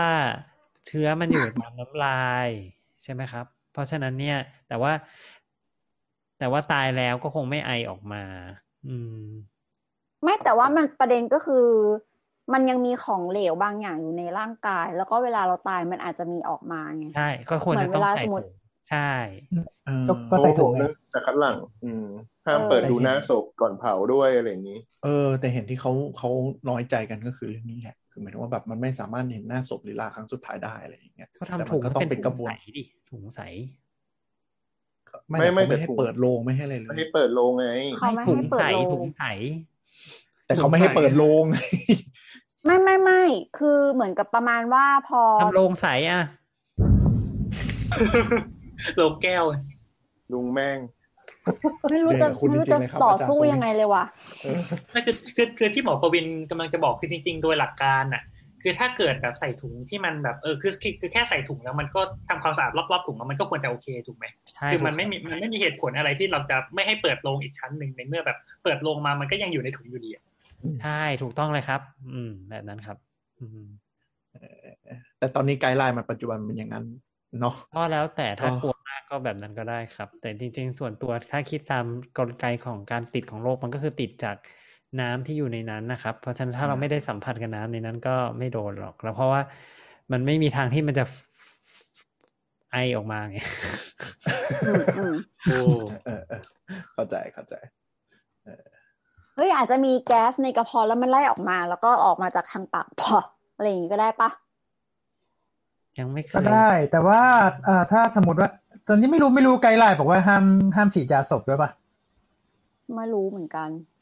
เดี๋ยวอันเปินี้ดไม่รู้แต่ไม่คือบอกว่าที่ที่เขาเขาทำคือพอตายปุ๊บเผาเลยวันนั้นอะไรอย่างเงี้ยมันก็ไม่เออต้องฉีดไม่ต้องฉีดแล้วอย่างเงี้ยอ๋อถ้างั้นก็ไม่ได้ก็ก็ไม่ต้องฉีดก็ไม่อะไรแต่คือ คือมันก็จะมีโอกาสที่อ่าโอเค มันมีมันมี แต่ว่าถ้าถ้าสมมติว่าแค่หนึ่งวันเนี่ย โอกาสที่มันจะเกิดมีมีแก๊สจากการ จากการเน่าหรืออะไรเงี้ยมันค่อนข้างน้อยน้อยมากอ๋อโอเคถ้าถ้าถ้าทำแล้วเผาเลยนะอืมอืมเช็คแป๊บหนึ่งครับเอ๊ะอะไรเห็นต่อแล้วอันถ้านี้ถ้าถ้าเป็นศาสนาที่เขาต้องฝังอย่างเงี้ยฮะฝั่งหรือว่าเขาทั้งต้องอันนี้เป็นกรณีพิเศษ ฝั่งทั้งถุงฝั่งเลยได้ฝังทั้งถุงลงไปอ๋อเออ guideline ปัจจุบันยังให้ฝังได้ แต่ต้องใส่ถุงอ่าอะไรสองชั้นไม่แต่แต่สมมติ guideline ถ้าเป็นถ้าเป็นมุสลิมเนี่ย เราว่ามันยากเหมือนกันนะ เพราะว่าถ้าตาม ศาสนาเนี่ยมันต้องทำความสะอาดอะอ๋อเหมือนเขาเหมือนเขาจะให้ข้ามหมดเลยอะไรสักอย่างอะให้ข้ามเลยครับ จาก guideline อืมอะเอางี้ จาก guideline เนี่ยก็เขาให้ใช้วิธีguideline guideline ของสถาบันพยาธิวิทยากรมการแพทย์กระทรวงสาธารณสุขนะครับอืมกรณีเสียชีวิตเนี่ยเขาก็ concern ว่าสารคัดหลั่งที่อยู่ในศพอาจยังสามารถแพร่เชื้อได้อ๋อฉะนั้นการควบคุมก็จะให้ใส่ถุงซิปกันน้ำอย่างน้อยสองชั้น แล้วก็ใช้น้ำยาฆ่าเชื้อโรคทาด้านนอกถุงเก็บศพอืมแล้วก็ห้ามเปิดถุงเก็บศพโดยเด็ดขาด ไม่มีการอืมอาบน้ำศพรดน้ำศพ หรือฉีดยารักษาศพอืมอืมบรรจุศพพร้อมถุงลงในโลงศพ และปิดฝาโลงให้สนิทอืมโดยอืมให้ญาตินำศพไปทำพิธีทางศาสนาได้อย่างปลอดภัย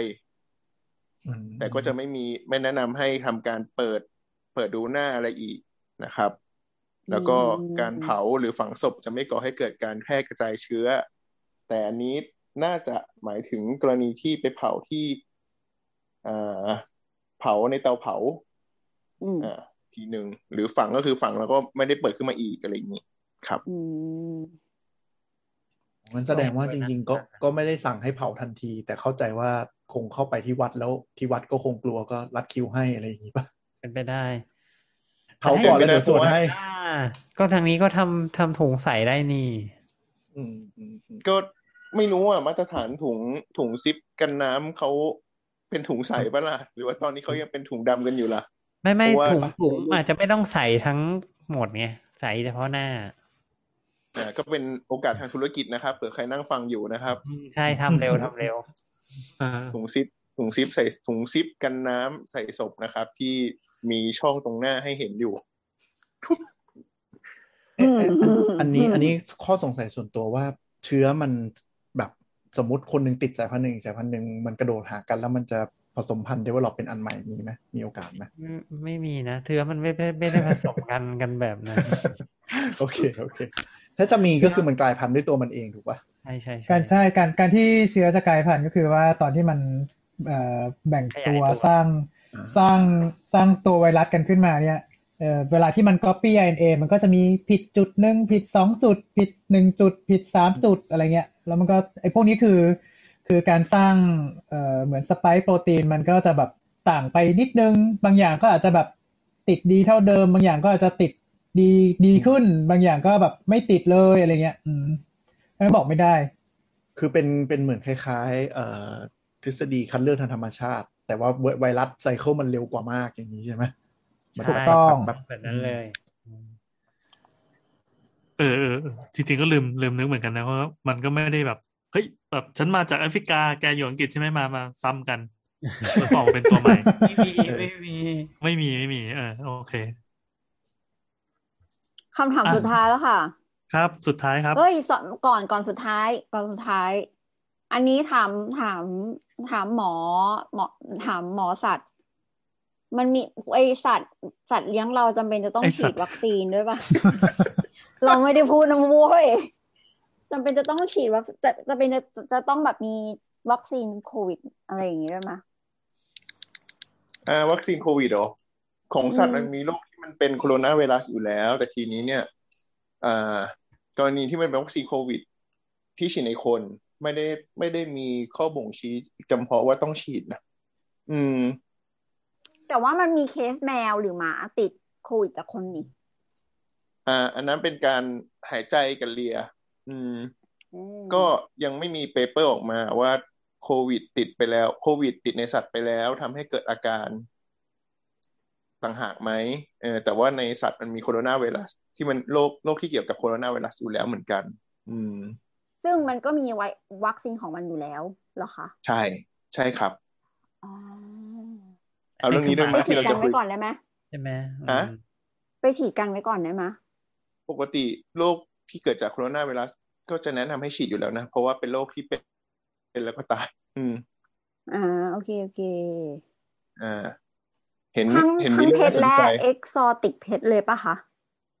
ปกติเพชรเป็นหลักแล้วกันครับ หมาแมวอะ เพราะว่าอย่างเอกโซติกเพชรบางชนิดเราก็ฉีดไปแล้วมันตายเลย ไม่ฉีดไปเราก็เราก็ไม่รู้ไงต้องใช้อ๋อเออขอขออนุญาตยืมยืมใช้คำนี้นะครับ ก็ไม่รู้เหมือนกัน เออเราก็ไม่รู้ว่าในงูคลาสสิกในงูและกิ้งก่าอะไรอย่างเงี้ยจะมีจะมีอะไรพวกนี้ด้วยไหมอืมหรือกระต่าใช่ยเผื่อใครเลี้ยงลิงชิมแปนซีครับ เลี้ยงชิมชิมชิมแปนซีก็เอติดอเขาฉีดแบบคนเลย อืมอ่าว่าเดี๋ยวผมหาคำตอบให้อีกทีแล้วกันนะผมรู้สึกว่าอันนี้มันแอดวานซ์ไปนิดนึงเออไม่อัแต่นนี้คือว่าพูดเลี้ยงพูดในลิงชิมแปนซี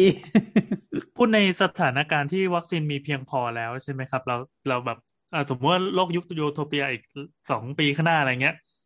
ทุกคนมีวัคซีนสามารถซื้อขายได้ทั่วไป แล้วก็เราเลี้ยงหมาก็อุ้มหมาไปฉีดเพื่อกันวัคซีนไอ้กันในตัวไวรัสตัวนี้ก็ได้ใช่ไหมโลกในคู่ขนานที่สองสามอีกก็ได้ครับอะการ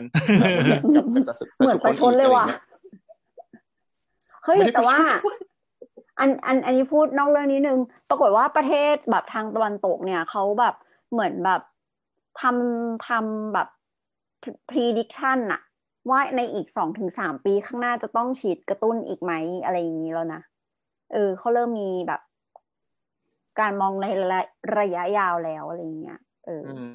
ประเทศไทยก็เพิ่งเริ่มฉีดได้ไม่ถึงเปอร์เซ็นต์แต่จริงๆ ในโอเคยุโรปเขาก็ concern เดี๋ยวขอเสริม ในยุโรปอ่าเขาก็ concern เรื่องของการที่สัตว์ติดเหมือนกัน อย่างเช่น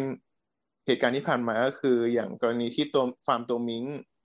อืมอืมถ้าใครพอนึกออกนะเออฟาร์มตัวมิงติดติดโควิดเขาก็อืมกำจัดทั้งหมด อืมโอ้เพราะว่าป้องกันการกลายพันธุ์ฮะอืม ก็เป็นไปกำได้จัดว่านี่ในคืออนาคตกำจัดกำจัดก็คืออ่าไม่รู้ว่าเขาฆ่าเมื่อด้วยตอนวิธีไหนลมควันหรืออะไรอย่างนี้เลยหรือเปล่าครับ ไม่มั่นใจครับ แต่ว่า ก็ใช้วิธีการกำจัดซากด้วยวิธีการฝัง เหมือนวิธีเดียวกันอ๋อกับที่เราทำทำแบบไข้หวัดนกยกไข้หวัดนกอะคืออืมคือไม่ได้เอาขนมาใช้ต่ออะไรอย่างนี้ใช่ไหมไม่ได้ไม่ไม่ได้ไม่ใช้ไม่ได้ ว้าวคำถามสุดท้ายแล้วค่ะ พี่แอนปิดให้หน่อย อันไหนอะ อ๋อ prediction ใช่ไหมอืม คุณหมอครับ อืม คือตอนเนี้ยเราก็อยู่ในสถานการณ์ที่ฝุ่นกำลังตลบเต็มที่เนอะแต่ เราก็พอจะเห็นแล้วว่าอ่าเขาเขาลางของอนาคตของประเทศไทยเนี่ย มันเริ่มจะ มันเริ่มจะเป็นรูปเป็นร่างแล้วในเมื่ออ่าโอเค สัญญาณของวัคซีนกำลังจะมาแล้วอยากรู้ว่าอันนี้อันนี้คือพูดในรายการสาวสาวอีพีหนึ่งที่บ่นเรื่องเรื่องโควิดทั้งอีพีไปแล้ว คืออย่างเราเนี่ยทำงานทำการที่จำเป็นจะต้องอาศัยความมั่นคงแน่นอนอย่างน้อยก็ สองสามเดือนข้างหน้าก็ยังดีว่าเฮ้ยเดี๋ยวต่อไปเขาจะเป็นยังไงมาตรการเขาจะเป็นยังไงอะไรเงี้ยอะแต่เรื่องเรื่องการเมืองเอาไว้ก่อน ด้านสาธารณสุขอะเราน่าจะเริ่มเห็นแววอะไร หรือว่าในอนาคตน่าจะประมาณไหนแค่ไหน พอจะพอจะพยากรณ์ได้ไหมอืมไม่เอาไม่รู้ดักคอเลยเพราะว่าดักคอเลย ถ้าให้เดานะ ก็คือเออว่าวัควัคซีนมันจะมา เยอะๆ ในช่วงตั้งแต่เดือนมิถุนาเป็นต้นไปเนาะมิถุนาครึ่งปีหลังอะเนาะครึ่งครึ่ปีงหลังปีหลังอะเนาะที่มันจะมาเยอะๆ กว่าจะฉีดกันไปฉีดกันมากว่าภูมิจะขึ้นกันอะไรเงี้ย ก็คงปลายปีละมั้งอืม ที่มันอาจจะสถานการณ์ดีกว่านี้ อืมอืมเหมือนตอนนี้เราเริ่มตื่นอันนี้ตัวแล้วเนาะ เพราะฉะนั้นทุกคนก็อยากจะฉีด แล้วก็เรามีความความพยายามในการหาวัคซีนมาก วัคซีนมากขึ้น รวมถึงเป็นวัคซีนที่อาจจะดีขึ้นด้วย อืม อันนี้เพราะฉะนั้นอันนี้ตามหมอดูตามตามที่หมอดูท่านหนึ่งว่าไว้ไม่ใช่ พูดตามหมอดูก็ได้นะครับ ก็ง่ายดีเขาก็ไกด์มาให้เราแล้วอะคือคือเราส่วนตัวเราคิดว่ามันก็คงจะแบบขึ้นขึ้นลงลงไปจนกอ้าวว่ายังเรามีขึ้นอีกเหรอ อืม ขึ้นจากอะไร ขึ้นจากคือคือพอพอคนเราก็แบบ อ่าทำงานตามเรียกว่ากาดตกเนี่ยเหรอ คือไม่อืมไม่เชิงด้ว่าะรคือแต่หมายถึงว่าคนเราก็ใช้ชีวิตมันก็มีโอกาสโดนอยู่บ้างอครับยู่แล้ว อย่างตายเนี่ยไปรับมาจากไหนก็ไม่รู้อะไรเงี้ยทั้งที่ทั้งที่ตายก็ดู มันไม่บอกเอาเหรอ ไม่ไม่อย่าโคตรปั่นโคตรปั่น ก็คือนั่นแหละสรุปอย่าว่มาว่าเพื่อนฉันนะ สรุปว่ามันก็คือมันก็คงไปติดมาได้คือโรคมันติดง่าย เพราะฉะนั้นเนี่ยมันก็อืมคงมารับมาได้ง่าย เพราะฉะนั้นเนี่ยช่วงที่เราแบบว่ามีกิจกรรมสังคมเยอะ มันก็คงจะติดกันเยอะอะไรเงี้ยช่วงช่วงที่พออะพอเลิกไปสักพัก มันก็คงจะยุบตัวไปสักพักอะไรอย่างเงี้ยอืมแล้วก็นั่นแหละวนจนกว่าเราจะฉีดวัคซีนได้เยอะเพียงพอครับ คิดว่ามันแล้วก็จะหายอ่าครับผมนะครับอ๋อแล้วก็ส่วนตัวก็คิดว่าก็อย่างที่นาแอนจะถามเมื่อกี้เนี่ยแหละถามบอกว่ามันจะหายไปจากโลกไหมคือเออคือส่วนตัวคิดว่า ไม่น่าจะกำจัดมันได้ แต่อารมณ์มันจะอยู่จะอยู่กับมันเหมือนไข้หวัดใหญ่อะฉีดวัคซีนทุกปี เห็นด้วยส่วนตัวส่วนแล้วมันตัวแล้วมันก็น่าจะกลายพันธุ์ไปเรื่อยๆอย่างนี้ใช่ไหมครับ เห็นด้วย เพราะมันมีความสามารถด้านนี้ เห็นด้วยอืมอาจจะต้องมีการอัปเดตวัคซีนบ่อยๆ แล้วก็ต้องอัพแพดตาม แล้วเราก็ยังมีความหวังกับการสร้างยาต้านไวรัสที่อาจจะเหมาะสมกับอ่าเราครับ อ๋อ ถ้าเรามีความหวังกับอันนี้เราก็ คือถ้าเรามีทั้งวัคซีนแล้วก็มีทั้งยา มันก็จะสถานการณ์จะดีขึ้น มันก็จะกลายเป็นไข้หวัดใหญ่กระจอกกระจอกหนึ่งตัว ที่อัตราตายอาจจะลดลงเหลือแค่ศูนย์จุดศูนย์หนึ่งเปอร์เซ็นต์ใช่อาจจะทุกคนก็อาจจะอะผ่านไปอะไรอย่างเงี้ยอืมทุกคนบอกอ่าสงสัยโควิดแล้วอะศาสตร์ยา เอะเดี๋ยวแล้วก็นะปีหน้าอย่าลืมฉีดวัคซีนนะอะไรเงี้ยเหมือนแค่หวัดใหญ่ แสดงแสดงว่าตอนนี้ก็คือเหมือนกับว่านักวิจัยก็กลับมาโฟกัสเรื่อง ตัวยาใช่นัขกองวิโรคจัยนี้เขากันมาโฟกกัสขึ้นมาทุกตลอดแล้วเพียงแต่เขาไม่ได้ออกมาเป็นข่าวเพราะเขายังไม่เจออันที่มันเวิร์กเจ๋งๆ เท่านั้นเอง ใช่ ตอนนี้ก็ช่วยพับโปรตีน moonshot อยู่นะ ในโฟ folding at home อย่าลืมอย่าลืมไปช่วย folding at home นะครับเท่านั้นเองอะคืออะไรอะ พูดอะไรกันน่ะ ก็เป็นคือโปรแกรม folding โปรแกรม folding at home เนี่ยอื มมันเป็นการแชร์ทรัพยากรคอมพิวเตอร์ของอ๋อคุณอ๋ออ๋ออ๋ออ๋ออ่าคล้ายเพื่อช่วยๆคล้ายๆ SETI ปะอ่าใช่ คือช่วยให้เขาเอาพลังประมวลผลเราไปช่วยวิจัยวัคซีนหรือยารักษาโรคอ่ามัโอเคเป็นค่ะโครงการของฮาวาดมั้งอะไรสักอย่างอ่าเป็นเข้าเป็นอ่าโอเคโอเค เข้าใจแล้วเข้าใจแล้วอืมสำหรับคนที่ไม่เข้าใจเหมือนเราในตอนแรกก็คือเหมือนประมาณว่า ให้คุณเปิดคอมพิวเตอร์ทิ้งไว้อะค่ะ แล้วก็เออไปลงทะเบียนกับ อันชื่อชื่อโปรเจกต์อะไรนะ folding Folding at home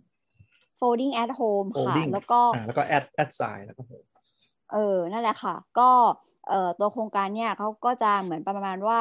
เออลิงก์มาที่คอมพิวเตอร์ของคุณที่ที่มีอินเทอร์เน็ตด้วยนะ แล้วก็จะขอใช่ยืมเอ่อหน่วยประมวลผลของคอมพิวเตอร์ของคุณเนี่ย ไปช่วยในการคำนวณหาคำตอบเอ่อพวกโมเลกุลต่างๆ ที่จะทำให้ สามารถผลิตยาได้ แม่นแล้วอืมประมาณนี้แหละค่ะนั่นแหละก็เซตเซตได้หลายแบบว่าเราจะแชร์ตอนเราไม่ได้ใช้งานหรือว่าจะแชร์โหลดน้อยแชร์แบบ GPU แค่ยี่สิบเปอร์เซ็นอะไรอย่างนี้ก็ได้อืมคืออืมแต่ถ้าใครเปิดมีให้เต็เลืมอกหลายก็แบบเออใครเปิดเต็มแม็กก็แนะนำว่าระบายอากาศดีๆ เพราะว่าเวลาติดแม็กแม่งร้อนจริงอืมอืมอืมเหมือนก่อนหน้านี้นาซาก็จะมีโปรโปรโปรเจกต์ เซติเนาะก็คือเหมือนประมาณว่าแล้วพยายามหา เอ่อดาวดวงอื่นที่เผื่อจะมีเอเลี่ยน คืออาจจะไม่ใช่ ไม่ใช่แบบ sapiens อะเป็นสิ่งมีชีวิตอื่น ๆ ในดาวดวงอื่นเลยประมาณเนี้ยเออก็เป็นอันนั้นก็เป็น SETI at home อืมใช่ใช่ folding at home มันก็ก็จริง ๆ นอกจากโควิดแล้วเนี่ย มันก็จะมีพวกยารักษามะเร็งยาอะไรอีกบ้างมาย ที่เขาจะเป็นโปรเจกต์ run ไปเรื่อยอืมๆแล้วถ้าก็ใครตรสงนุนี้ก ตรงนี้เราเลือก priority ได้ว่าว่าเราอยากจะช่วยเฉพาะโครงการโควิด -19 เป็นเป็น priority หลักหรือเปล่า คือถ้ามันมีงานแจกมาให้มันเออถ้าหากว่ามันมีมันมีโมดูลเหลือที่แบบจะแจกมาให้เรา มันก็จะมันก็จะส่งส่งงานตรงเนี้ยมาให้มาให้เครื่องคอมพิวเตอร์เราเป็นคนทำอืมอืมเราไม่ต้องทำอะไรเลยนะ แค่กดคลิกคลิกคลิกสตาร์ทง่ายมากเหมือนโหลดบิดเลยใช่ใช่อืมอ้าว ซื้อเวลาเพื่อจะดูว่า วัคซีนจะมาไหมและสถานการณ์หลังจากที่ดิส t r i บิววัคซีนแล้วจะเป็นยังไง ถ้าอย่างถ้าเราดิส t r i บิววัคซีนได้เร็ว วัคซีนได้เข้ามาเร็วครอบคลุมประชากรเยอะก็อาจจะดีขึ้นเหมือนอเมริกาหรืออิสราเอลตอนนี้ ที่ตัวเลขลดอืมลงอย่างชัดเจน ครับอืมแต่ก็ยังไม่มีใครตอบว่าอนาคตว่าเชื้อจะกลายพันธุ์ไหมหรือว่าจะมีวัคซีนอะไรเข้ามาเพิ่มหรือเปล่า แต่ความหวังมีอ่าด้วยสถานการณ์ปัจจุบันก็คือ วัคซีนเนี่ยมันจะเริ่มเข้ามาเดือนหกของเราถ้าไม่มีอะไรผิดพลาด เพราะฉะนั้นช่วงหนึ่งเดือนนิดๆก็ save ตัวเองให้ได้มากที่สุดละกันเนาะอืมฝากบตออนกนี้ก็อยู่ผู้ที่ใหญ่การ dis distribute วัคซีนละว่าจะทำได้ดีแค่ไหน เวลาที่มันมีวัคซีนปริมาณระดับล้านสิบล้านโดสขึ้นมาอะไรเงี้ยใช่แล้วก็อือหือออะไรนะ คือถ้าไปย้อนดูสถิติย้อนหลังอะโรคประมาณเนี้ยมันก็จะมีระบาดทุกๆแบบสิบปียี่สิบปีห้าสิบปีร้อยปีอย่างนี้อยู่แล้ว คืออมอย่างตอนนี้มันก็คือครบรอบร้อยปีไข้หวัดสเปนพอดี ซึ่งไข้หวัดสเปนเรายังไม่มีเออเทคโนโลจริงว่ะยี ตอนมันจบก็คือ ตายกันจนแบบเกิด herd immunity ในธรรมชาติเฮ้ยตายไปเท่าไหร่นะสองสองร้อยล้านใช่ป่ะตายไปยี่สิบเปอร์เซ็นของยุโรปอะไรอย่างเงี้ยเออน่าประน่ามาณจะร้อยนั้นล้านนะครับ ยอดเอตายอเราใช่แล้วก็เรามีเกระร็บาดดอยู่สี่ปีอะระบาดอยู่สี่ปีอะเออ เรามีเกร็ดความรู้ที่เกี่ยวกับส่งที่เกี่ยวกับไข้หวัดสเปนด้วยคำว่า เอ่อโรงพยาบาลสนามเนี่ย ภาษาอังกฤษใช้คำว่า Nightingale Hospital นะอืมเพราะว่าเพราะว่าเออคนที่เหมือนแบบเป็นคนต้นคิดอะว่าจะต้องเอาคนมารวมกันคือด้วยความที่โรงพยาบาลมันเต็มจนล้นอะไรเงี้ยเขาก็เลยเหมือนต้อง move คนที่ไม่สบายอะไปอยู่ในเหมือนแบบเป็นอาคาร เออแบบโรงกีฬาหรืออะไรประมาณอย่างนี้ใช่ไหม ก็อืมคนคนนั้นน่ะ ก็คือ Forest Nightingale แล้วก็เป็นคนที่เหมือนเริ่มจดบันทึกอะเกี่ยวกับเกี่ยวกับการระบาดของของโรคอะไรประมาณเนี้ยค่ะ เป็นคนแรก เพราะฉะนั้นเขาก็เลยเหมือนกับว่า เออตั้งชื่อแบบเป็นชื่อเรียกอะว่าโรโรงพยาบาลสนามอะว่าเป็น Nightingale Hospital เป็นเกียรติแก่เอ่อ Florence Nightingale เพราะว่าเหมือนแบบ ทุกค่ำคืนก็จะเห็นว่าเธอเนี่ยก็พยายามจะเดินไปแบบช่วยดูแล เอ่อผู้ป่วยทุก ๆ เตียงอะไรประมาณนี้อืมจบเปิดวิกิมาก็จะเห็นรูปโรงพยาบาลสนามเต็มไปหมดเลยอะวิกิของไอเนี่ยนะ Spanish flu อะอืมอืมอืมนั่นแหละลองนั่ไปนแหดูละกันได้ครับ ประมาณนี้ค่ะวิเราวันนี้เราจบด้วยมีความรู้จิ๊บจิ๊บด้วยนะฮ่าฮ่าฮ่าปิดรายการ จะพูดปิดไหมคะ ก็ตกหนักแล้วเนี่ย ทั้งหมดนี้ ทั้งหมดนี้คือรายการคุณหมอขานะครับ EP เรื่องโควิด Q&A ก็อย่าลืมทักทายเรากันมาได้นะครับ ตามโซเชียลมีเดียต่างๆ ถ้าเกิดเป็น Twitter ก็จะเป็น at @doc underscore please นะครับ ถ้าเกิดว่าเป็น Facebook ก็จะเป็นเพจสามโคกเรดิโอพอดแคสต์นะครับสามารถส่งมาได้หรือว่าเราจะติด Hashtag คุณหมอขา ไว้ก็ได้ครับ แล้วเดี๋ยวเราจะไปอ่าสายรับส่องๆไปไปส่องดูนะครับ ไปส่องแล้วก็แคปมาเมาส์กันแหมไปเล่นไปเล่นโอเค งั้นวันนี้ก็แค่นี้ครับ เจอกันสใหม่วัสดีค่ะ บ๊ายบ๊ายบาบายยบายบาสวัยสดีครับ วันนี้ปิดดี